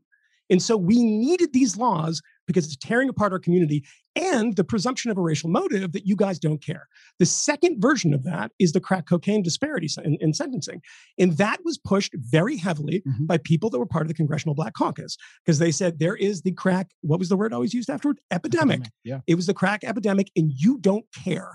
We need to get tough on people who are, are you know, selling drugs in our neighborhood, taking drugs brazenly and openly in the street and to do something about it. And when we talk about, you know, over incarceration, mass incarceration, you know, sentencing disparities, et cetera, and we talk about it through an explicitly racial lens, we miss the actual truth of what happened. Yeah. And this is always obscuring things rather hmm. than enlightening Char- Charlie Rangel was advocating for the death penalty. I got you got to kill the dealers in New York really? because they were destroying black communities. Yes. Yeah. So talk about tough on crime. Yeah. Again, it's it's just that there, there are I think I've seen Shelby's documentary. I can appreciate some of the arguments that are made there, a lot of the arguments that are made there. I think it's fair to have conversations about cultural um, cultural defects, cultural proclivities that might lead to bad outcomes. This is fair. I think it's fair to have conversations about the unintended consequences of government policy. What I think is unhelpful generally is to categorize it as, well, it's Black culture that's deficient, or even to Yeah. call Oh, it a yeah. poverty of culture. I just think these these concepts are too imprecise and quite frankly because of our experience with them we just they they kind of overload our circuitry. We just get distracted by race in these contexts and it, and i think all it helps to do is compound error. When people presume that the bad things are only happening because of race or that the the bad thing that's happening here is being perpetrated by people of a particular race and i'm not saying that anyone here is involved in that sort of thinking just in general that binary Mhm. exists in the world like that's we're on the we're having the conversation on the wrong plane and we need to be Yeah. about two or three levels deeper than that if we want to get Hashtag serious. part of the problem. I, Yeah. I, I get that. And I, I like that. I mean, it's sort of falling into the same trap of, of seeing everything through that racial lens. And I'm, and it's, I'm going back to sort of the, um, like the Thomas Chatterton Williams unlearning race, like un- Yes. unlearn it, unlearn it. Um, absolutely let me shift gears with you guys for a minute because something that when I was studying up on you, I really wanted to ask Michael about this. Um, Oh, one of the things that, yeah, you get ready. All right, That's a bad preamble. um, one of the things that's been really bothering me lately is the Mhm. the erosions of free speech and how these young whippersnappers on college campuses don't seem to care about it at all. They they I, I recently spoke with some young college students and made very clear that I don't think words are violence at all. You know, they, they can be offensive, and you, if you hear them, you can teach yourself that you'll be fine. You know that that they, you may not have enjoyed the experience, but you'll be just fine hearing them. They're not violence.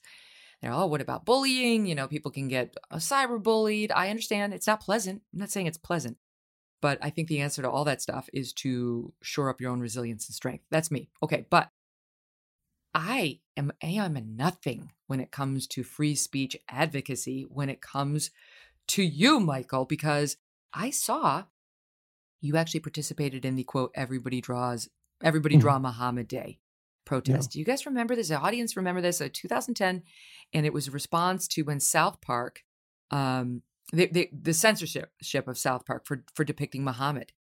Um, and this was so dicey. It was like, I, Mhm.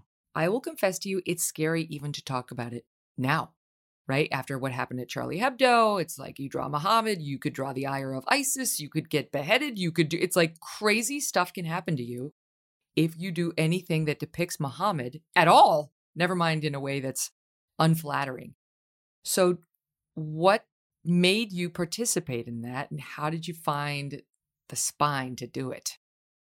I found it really depressing uh, that this stuff was coming up again so many years after what happened to Salman Rushdie, which was 1989, which was obviously not drawing Muhammad, which is a depiction of Muhammad in his book, The Satanic Verses. And, you know, I was living in Sweden for a while where this became an actual issue of debate. There was a far right newspaper in, in, in Sweden, it was associated with the far right party, legitimate far right people. I mean, they were, you know, not people that I enjoyed but they published the cartoons that the Danish newspaper had initially published in, I think, either 2005 or six. And the government uh, intervened and I think shut down their server or, you know, uh, took it offline basically.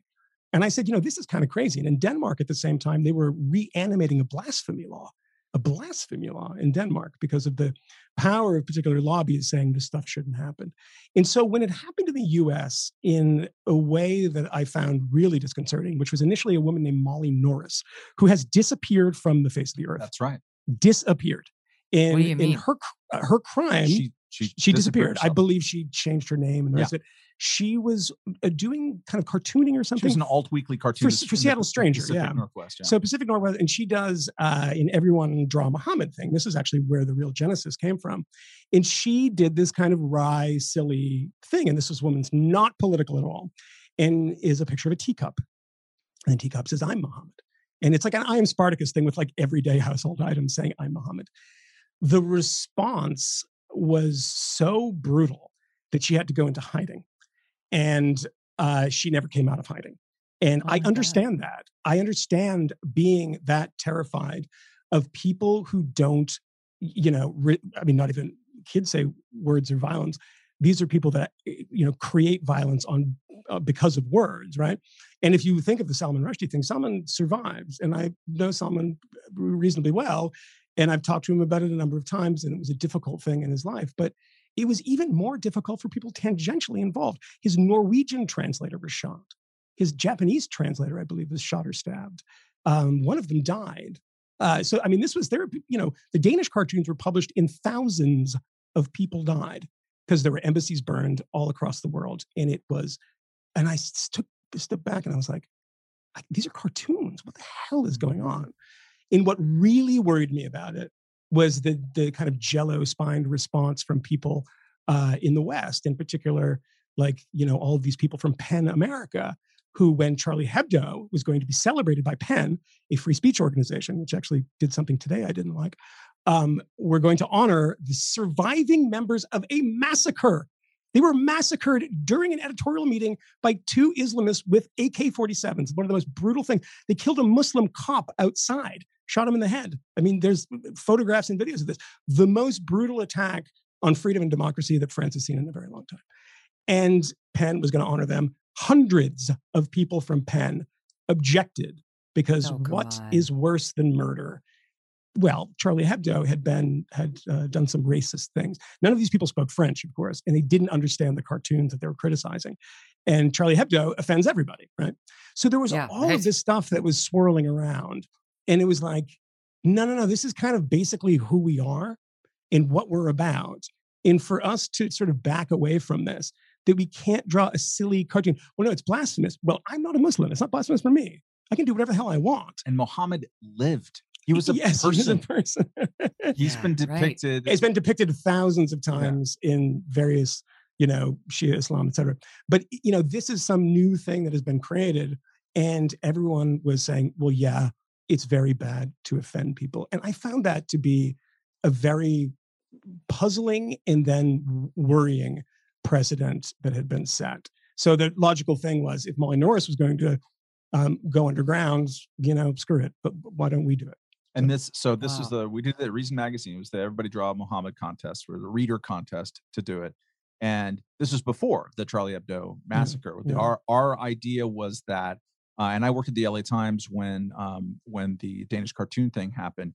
No uh, newspaper in the country, with maybe like one exception, the New, York Sun, I think. New York Sun, yeah. um, uh, in, Wait in a minute, Matt. Are you telling me you you started? I don't. I didn't know that you at Reason started the Everybody Draw Muhammad Day it was, protest. It was Moynihan's stupid idea. Don't, don't, don't blame and, me. And, They'll come and get me. And don't. Michael C. Moynihan uh, and uh, Megyn Kelly's podcast is huge amongst Islamists. Do you know that? we got we got visited. I mean, it was. As a matter of fact, I have many I have many Muslim friends who listen to this podcast. So there. I'm very sorry. It wasn't. Com- it it's wasn't not the same as comfortable uh, yeah. It wasn't a comfortable. Yes, uh, we were visited by the FBI. Uh, We were visited by the FBI and everything like that. But uh, but when I was working the LA Times and the cartoon thing happened, I argued I was working in the opinion section. The then executive editor, a guy named Dean Baquet, um, uh, oh, wow. uh, refused to, and just like all the other newspapers in America, refused to publish the the cartoons, even as an illustration of what is this furor about. Yeah. And so I tried to argue, let's do it on the opinion side, um, and I was vetoed. And and the idea then in 2006 was if we create the taboo in Western journalism yes. that we can't depict this, then what what happens when you uh you know behavior that gets rewarded gets repeated you are now creating a taboo you're, you're making it so that if anyone breaks it whoever's going to be lonely out there is going to have uh, a target on their back and that's exactly what happened do, do you remember what happened when the charlie hebdo after the massacre, they did a first cover after that. And people said, oh, they mm-hmm. put Muhammad on the cover. They actually didn't. There was just a, a Muslim guy on the cover of this cartoon, and I can't remember. The Think Bubble was like, you know, they they did this for me or some kind of thing. It was you know criticizing from a Muslim perspective, like we don't we don't buy this stuff. And so there was a wire service, and I can't remember which one, and I don't want to defame a wire service. And they they said we will not run that image. So you usually buy these images from a wire service, put them in your magazine in your in your publication. And so what did I do? Because I'm a shit disturber. I went and logged mm-hmm. into the wire service and I looked for Piss Christ. Yeah. The Andres Serrano oh, thing that caused right, all this yes. thing. And there it was, a crucifix um, submerged in a jar of urine that was offensive to some people, not to me, but offensive to some people. So I tweeted it. And what did they do? They had the exact wrong response. They took that off the wire. It's like, no, no, no, Oh, guys. no, no, no, no, no, no, no. That's not what I'm saying. No, I- we don't have to take more things off. We have to include more things. And that precedent was very, very bad. And it was starting to retroactively affect, you know, you see this in television, right? How many, you know, episodes, like, you know, Joe Rogan's podcast is bought by Spotify. They purged 40 episodes. There's Gavin McInnes on it. There's this person on this. We don't want that stuff. O- old episodes. I believe South Park, they do not air that episode on HBO Max, who has the rights, I think, to And South keep in Park. now. mind, South Park was putting Muhammad in a bear suit A bear suit. It was a joke. The whole joke. Muhammad's not a bear. What is wrong with these people? I know you're not an Islamic scholar, but the man wasn't a bear. But isn't he though? I, I mean, in some way, there's a bearishness to it. But this has happened all over. And now the new version of this, and this is the reason we have to be on our toes with this all, all the time. And I don't want to speak too much about this because I read it this morning while I was walking, and there was a number of groups: uh, PEN America, Common Cause, Center for American Progress, uh, et cetera, were petitioning the government of Joe Biden, saying, "Hey, you know, we worry about free speech and everything, but we really need to do something about disinformation." oh no. This is the new version of this, or uh, let's say it's an Mhm. adjunct version of this, because disinformation, of course, is often in the eye of the beholder. Because I can give you a lot of disinformation that exists every day in newspapers. I mean, particularly stuff on the Russia investigation, which was about disinformation, and so much of it was disinformation, whether it was deliberate or whether they fell for it or whether they were just like, you know, letting ideology overwhelm their good sense. It did happen. So we are now at a point, and Megyn, you pointed out uh, talking to people and saying speech is violence. It is not violence. It came to it came to me at one point when I was talking to a student um, for a piece that I was doing for the HBO show, uh, the Vice show on HBO, and I realized where it all came from in in just the flash, and it should have been obvious to me, is that nobody likes and nobody wants to be the person that says I don't agree with free speech. It's a fundamentally kind of un-American thing to do. This is what we we love free speech and we attack McCarthyism because of free speech, et cetera. And that's a bad position to take. It's not a bad position to oppose violence. Violence hurts people. We don't want to hurt people. It's actually a big hearted motivation to oppose free speech because speech can be violence. And this is the, you know, disinformation is this thing. It, it you know, undermines our democracy uh, to have people out there believing things because these people don't have any historical perspective and they believe the conspiracy theories started with Donald Trump in that there was no Clinton death list and all this stuff. And there weren't Holocaust deniers before the internet. This stuff is a part of human nature. And there's a number of fantastic sociological books, historical books about the you know sort of conspiratorial instinct in American politics and global politics. And we think that by suppressing speech, we can eliminate it and mm-hmm. eliminate bad thoughts. And unfortunately, some people use violence and they say, well, we don't want that anymore. So we're going to submit to their demands. And it even happens with you know, dopey people like Milo Yiannopoulos are going to speak at a university and they say, well, there's the potential of violence. We're going to cancel. That's not why you're canceling. Come on. You know that. But at the same time, we have submitted to threats of violence for so long under the guise of protecting you know, people in speech that it's it's deeply alarming and become just sort of normal these days. Just imagine, like, I, I don't like disinformation, so I'm going to appeal to Joe Biden. yes. How that if you would have Yes. if you would have told that to teenage Matt, I would have like, no, that's not possible. Joe Biden, the guy with the The guy Scranton who, who had to like you know drop out of the presidential race because of serial fabrication Yes, and plagiarism. Right. Yeah. That's that guy. plagiarism. Okay. Yeah, he Well, plagiarized it- Neil it's- Kinnock, Yeah. it's spreading you know i mean obviously now we're in such a much bigger spe- free speech crisis i mean the, the charlie hebdo thing and and the drama muhammad content all that like that is very charged very charged now far less charged things Mhm. are being treated like that like they're being given the same reaction and the most recent one it was just last week i think it was um the cop who shot Breonna Taylor's boyfriend when you know the no knock Mhm. warrant. They went in. Um, they they wound up shooting her boyfriend and Breonna Taylor sadly to death, but they weren't indicted. The the the cop who got shot in the femoral artery, who fired the shot in return, he wasn't indicted because he got shot in the femoral artery, so he shot back. He was going to write a book, and, and he wasn't charged with anything. I mean, the law has said he is not a criminal. He's a police officer who was told to go in there and execute this warrant. And he did it, and he he didn't break the law. Simon and Schuster was going to public publish the book, like an offshoot of Simon and Schuster, but under that top, uh, you know, masthead. Nope, not going to do it because, um, you know, the the snowflakes over in the ranks are very upset that Simon and Schuster would publish this Louisville police officer's book.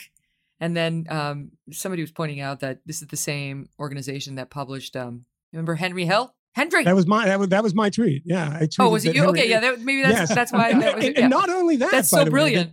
They they actually Henry Hill, who is a psychopathic killer that that uh, gave us Goodfellas. That's the book that it's based on. But not only that, it's actually worse. That in 1991, Simon and Schuster sued the state of New York, who was trying to seize the profits from the book under the Son of Sam law, which made it Oh, illegal no to way. profit from your crimes.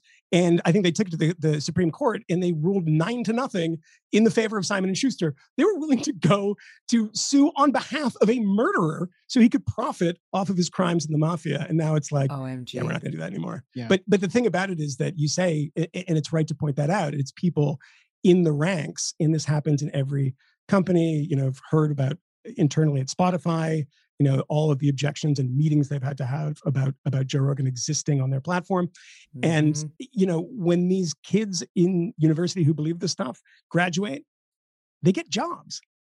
and they Ugh, bring some of this know. stuff Trust to their me, jobs. A, a lot of them go Um, to work at NBC. Just FYI, in case you were wondering. Not, Go to work not everywhere. saying anything more than that. That's. I mean, I didn't realize that. So that's that's hilarious. First of all, Goodfellas is an amazing movie, and Henry Henry. Right, Yeah. Uh, Joe Pesci, right?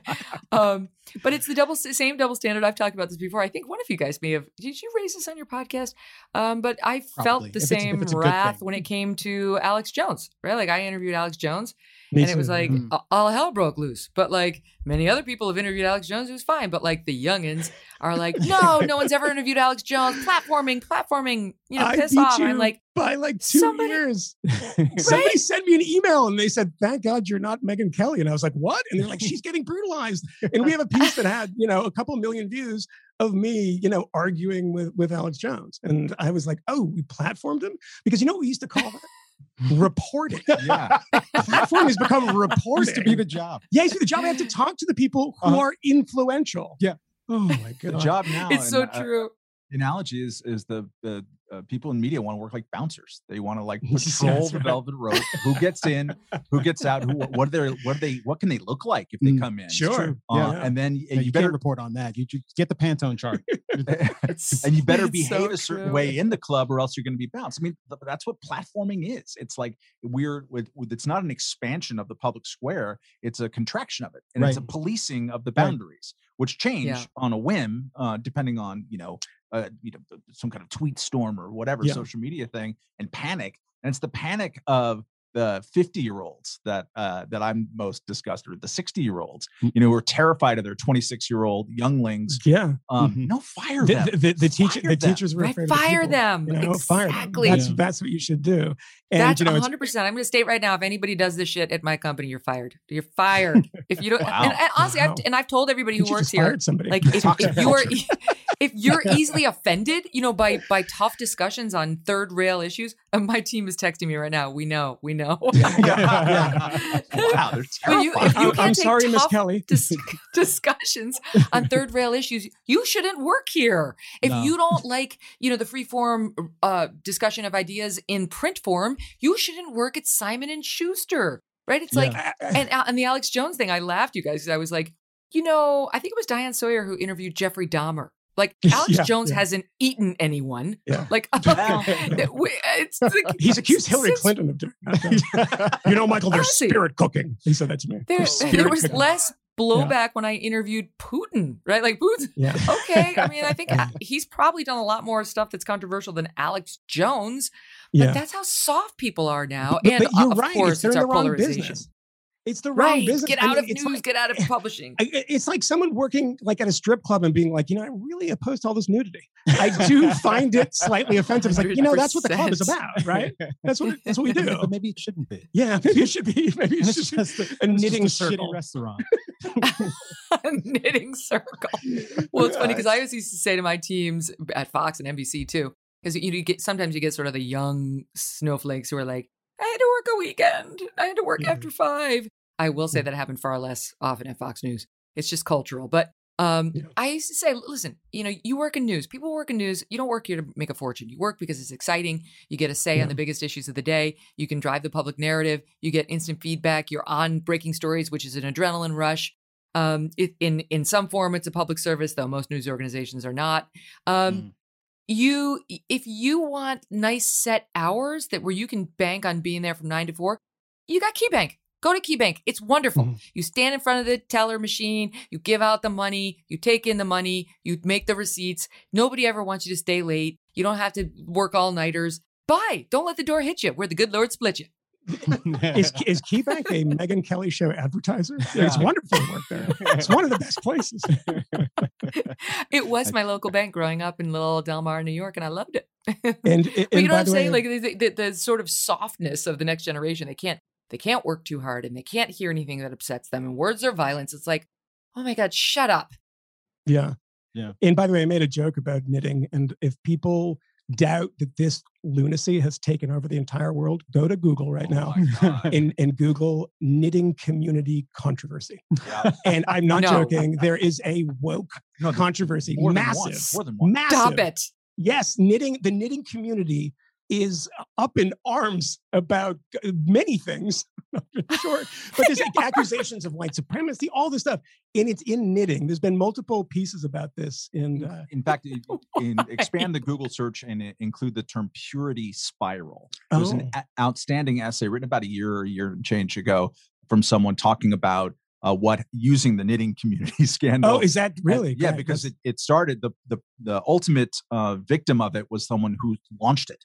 Like the person who the who started the wokeness Love thing, um, then became the target of it. And it's a spiral. Like you Mhm. just Yeah. like you set the thing in motion, and now everyone's looking around. Okay, who's next? You know, my God. I- Like, if- when the purity spiral comes to the fifth column, that's gonna. Yeah, that- it will oh, yeah. never. It will never. It'll never come. It But I- can't, I- it can't come here. It's it's Yeah. actually what makes it, it's what makes this an enjoy. This this is actually Megyn Kelly's show. is But- that but, is that who we're but we're talking to? participating Oh, as well. So, but She but seems it's very nice, It's what say. makes programs like this rich and interesting. Notwithstanding what you've heard. diversity of perspective. it's, it's somewhat. It's occasionally somewhat dangerous. Someone could Yeah. get their feelings hurt. You say things to one another. You're not out to necessarily offend someone, but perhaps you may. You Except for one, express an opinion openly and honestly. In a society where everyone becomes completely terrified that the next thing they say might get them destroyed because the rules keep changing so quickly. Uh, Van Jones actually used a phrase once that has always like stuck in my mind, and maybe it originated with him, but maybe it didn't. That there there was something about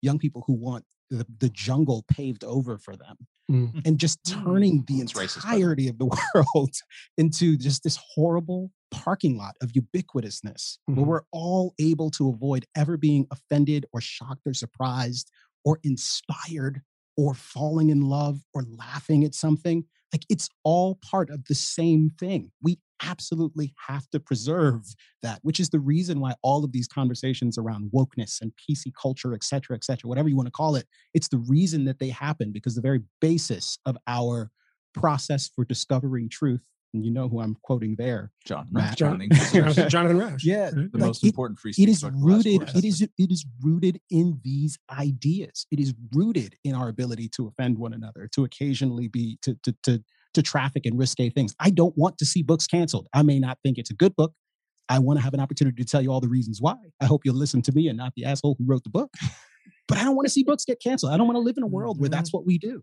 Yeah, We do live in that Gif world, gif. unfortunately. Yeah, Jif GIF. Um, I, I looked it up and this is amazing.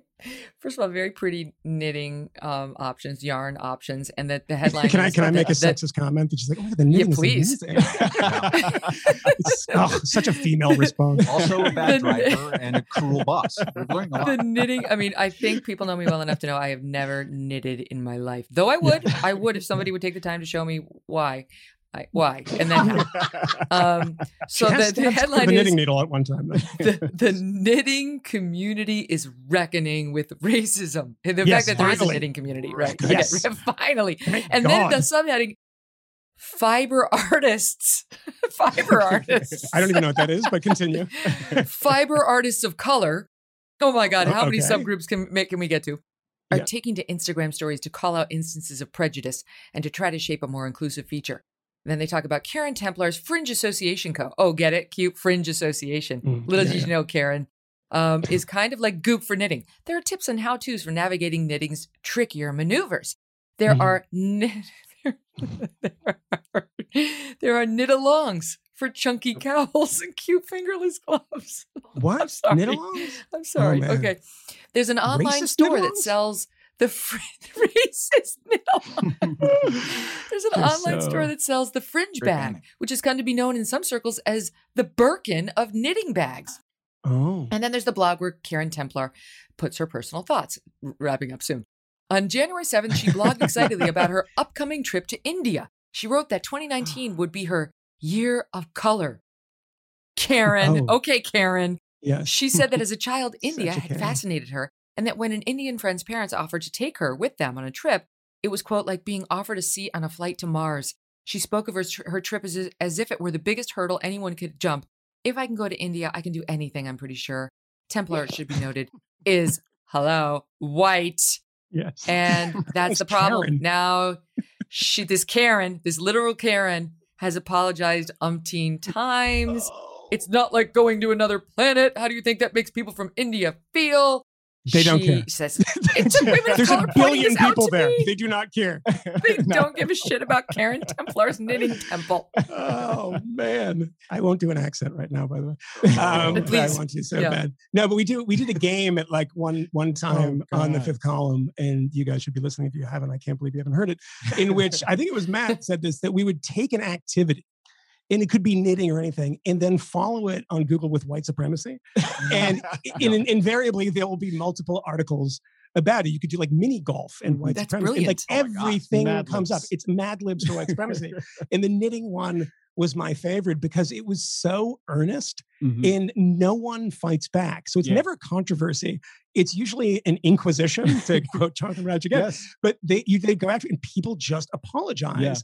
And what we've always said, and this is the you know thing that I think that if you take away anything from the Fifth Column podcast, is never apologize. Don't apologize. They apologize. don't want your apology. They want you to give it, but they don't forgive you. Right. You've no one's ever been forgiven and be like, you know what?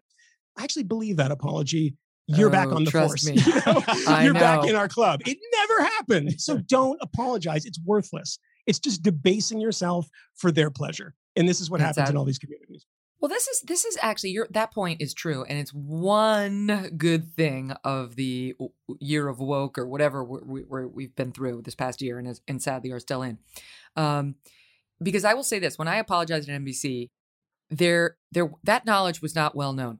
that that was not wide a widespread belief that the apology is sh- shouldn't be offered. That you know, I Mhm. still thought there were honest brokers out there, and I had genuinely been convinced that I had hurt people and said something awful, Sure. and that you know when you do that, you should apologize. You know, I I was in that headspace, hundred percent. Yeah. And I, if that all happened to me today, I would see it much differently. And I do think that's one benefit of what we've been through. You know, when when everyone's getting canceled for everything they've done, and everyone's Mhm. claiming, and I would say indeed feigning, in many cases, offense, then you have a better perspective on it on uh, as the person who's being targeted. Like, and I think Douglas Murray's advice on this is very good. Like, if you are genuinely sorry, if you Yes, yes, genuinely yes.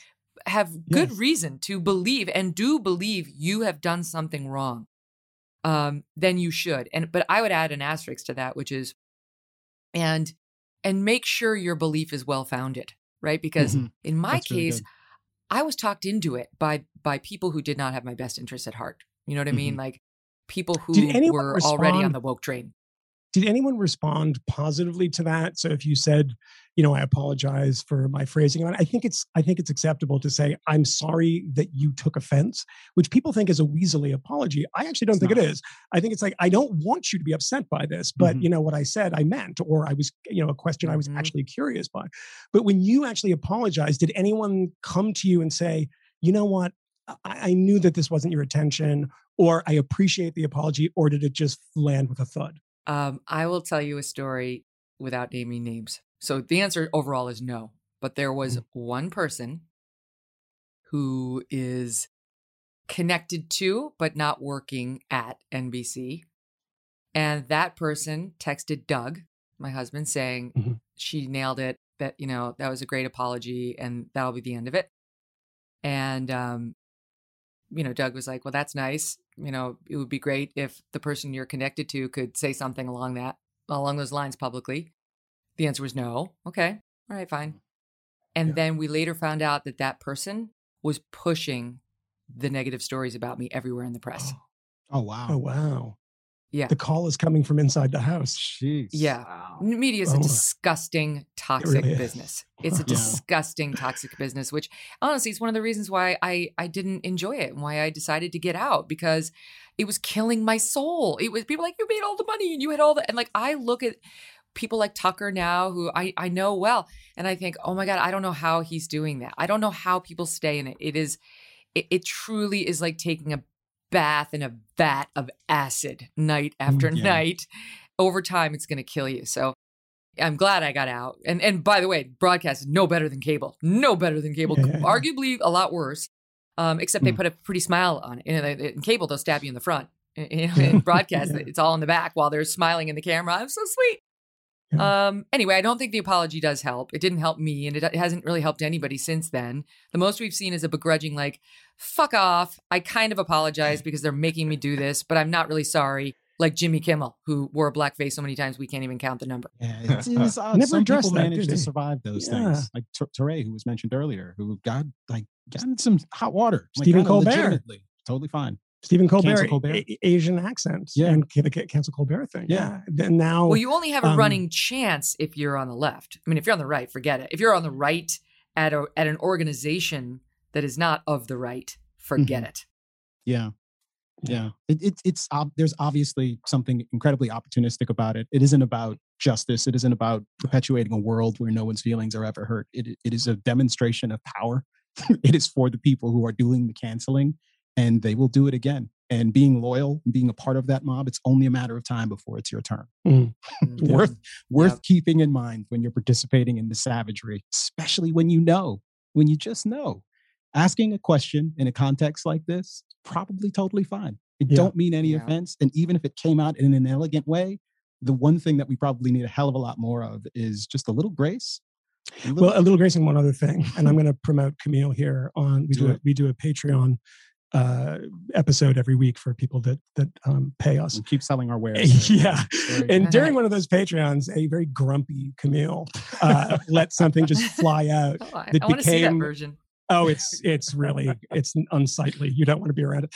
Um, it- he was a grumpy Kmele, and he so many speeds. yeah, and he Sometimes, so many. sometimes I'm crooning. You come back for those. man. Very good. and he said something one time that will be, I think, adorning uh, T-shirts that that we're we're printing. And my headstone. uh, and your headstone that in the middle of a rant when somebody said hey i'm getting this education that i don't want Mm. at a bank or at a military facility or something they were doing this anti-racist training and they were had to read ibram x kendi or something and he was saying i don't know how to deal with this kmele what should i do and kmele went on this thing and it was great and then at the end he paused and said you know be brave call bullshit Amen. and that was kind of had become our mantra Mhm. since then is that you know the, the the sort of submitting to it or trying to work within it or apologizing for it doesn't work so just be brave call bullshit and it's the i am spartacus moment if Mhm. everyone's saying it Mhm. then maybe things will change O- Odds Only the real one, not like the Cory Booker.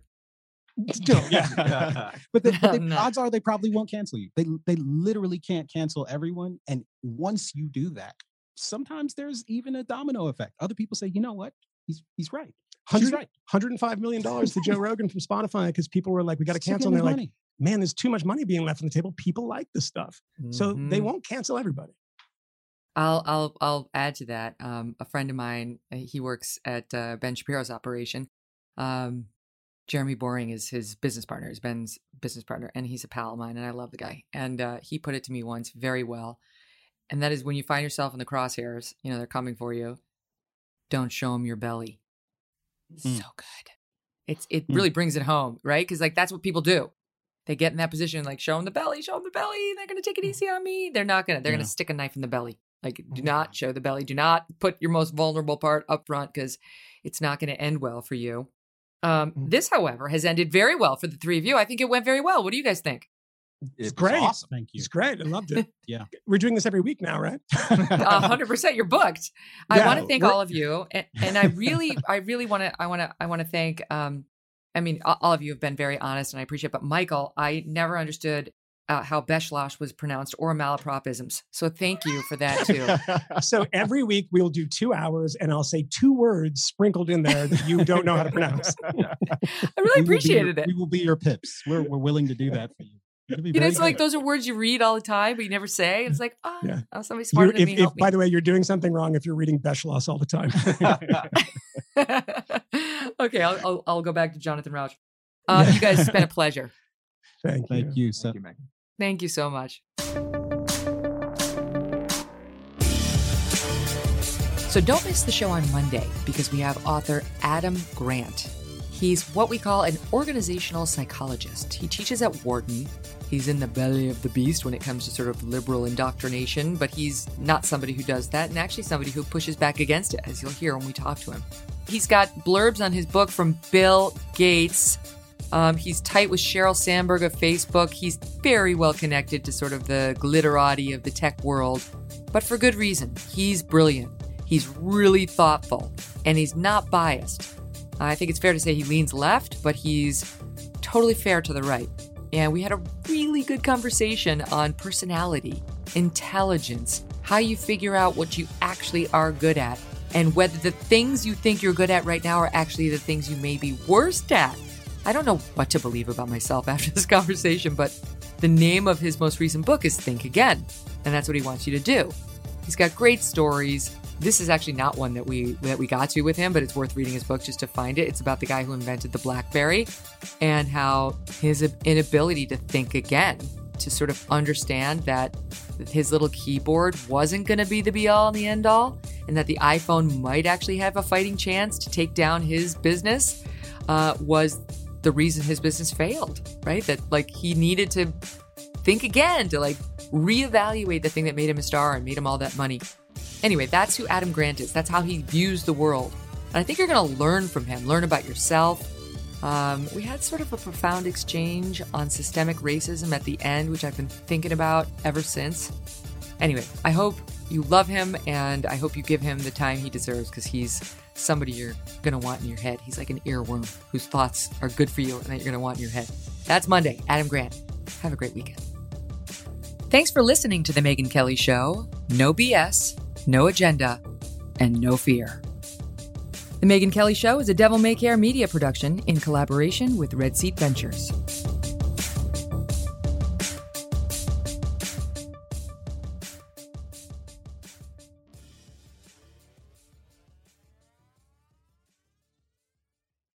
Spectrum One is a big deal. You get Spectrum Internet with the most reliable internet speeds, free advanced Wi Fi for enhanced security and privacy, and a free Spectrum Mobile Unlimited line with nationwide 5G included, all while saving big. For the big speed, big reliability, and big savings you want, get Spectrum One. Just $49.99 a month for 12 months. Visit spectrum.com slash big deal for full details. Offer subject to change, valid for qualified residential customers only, service not available in all areas. Restrictions apply.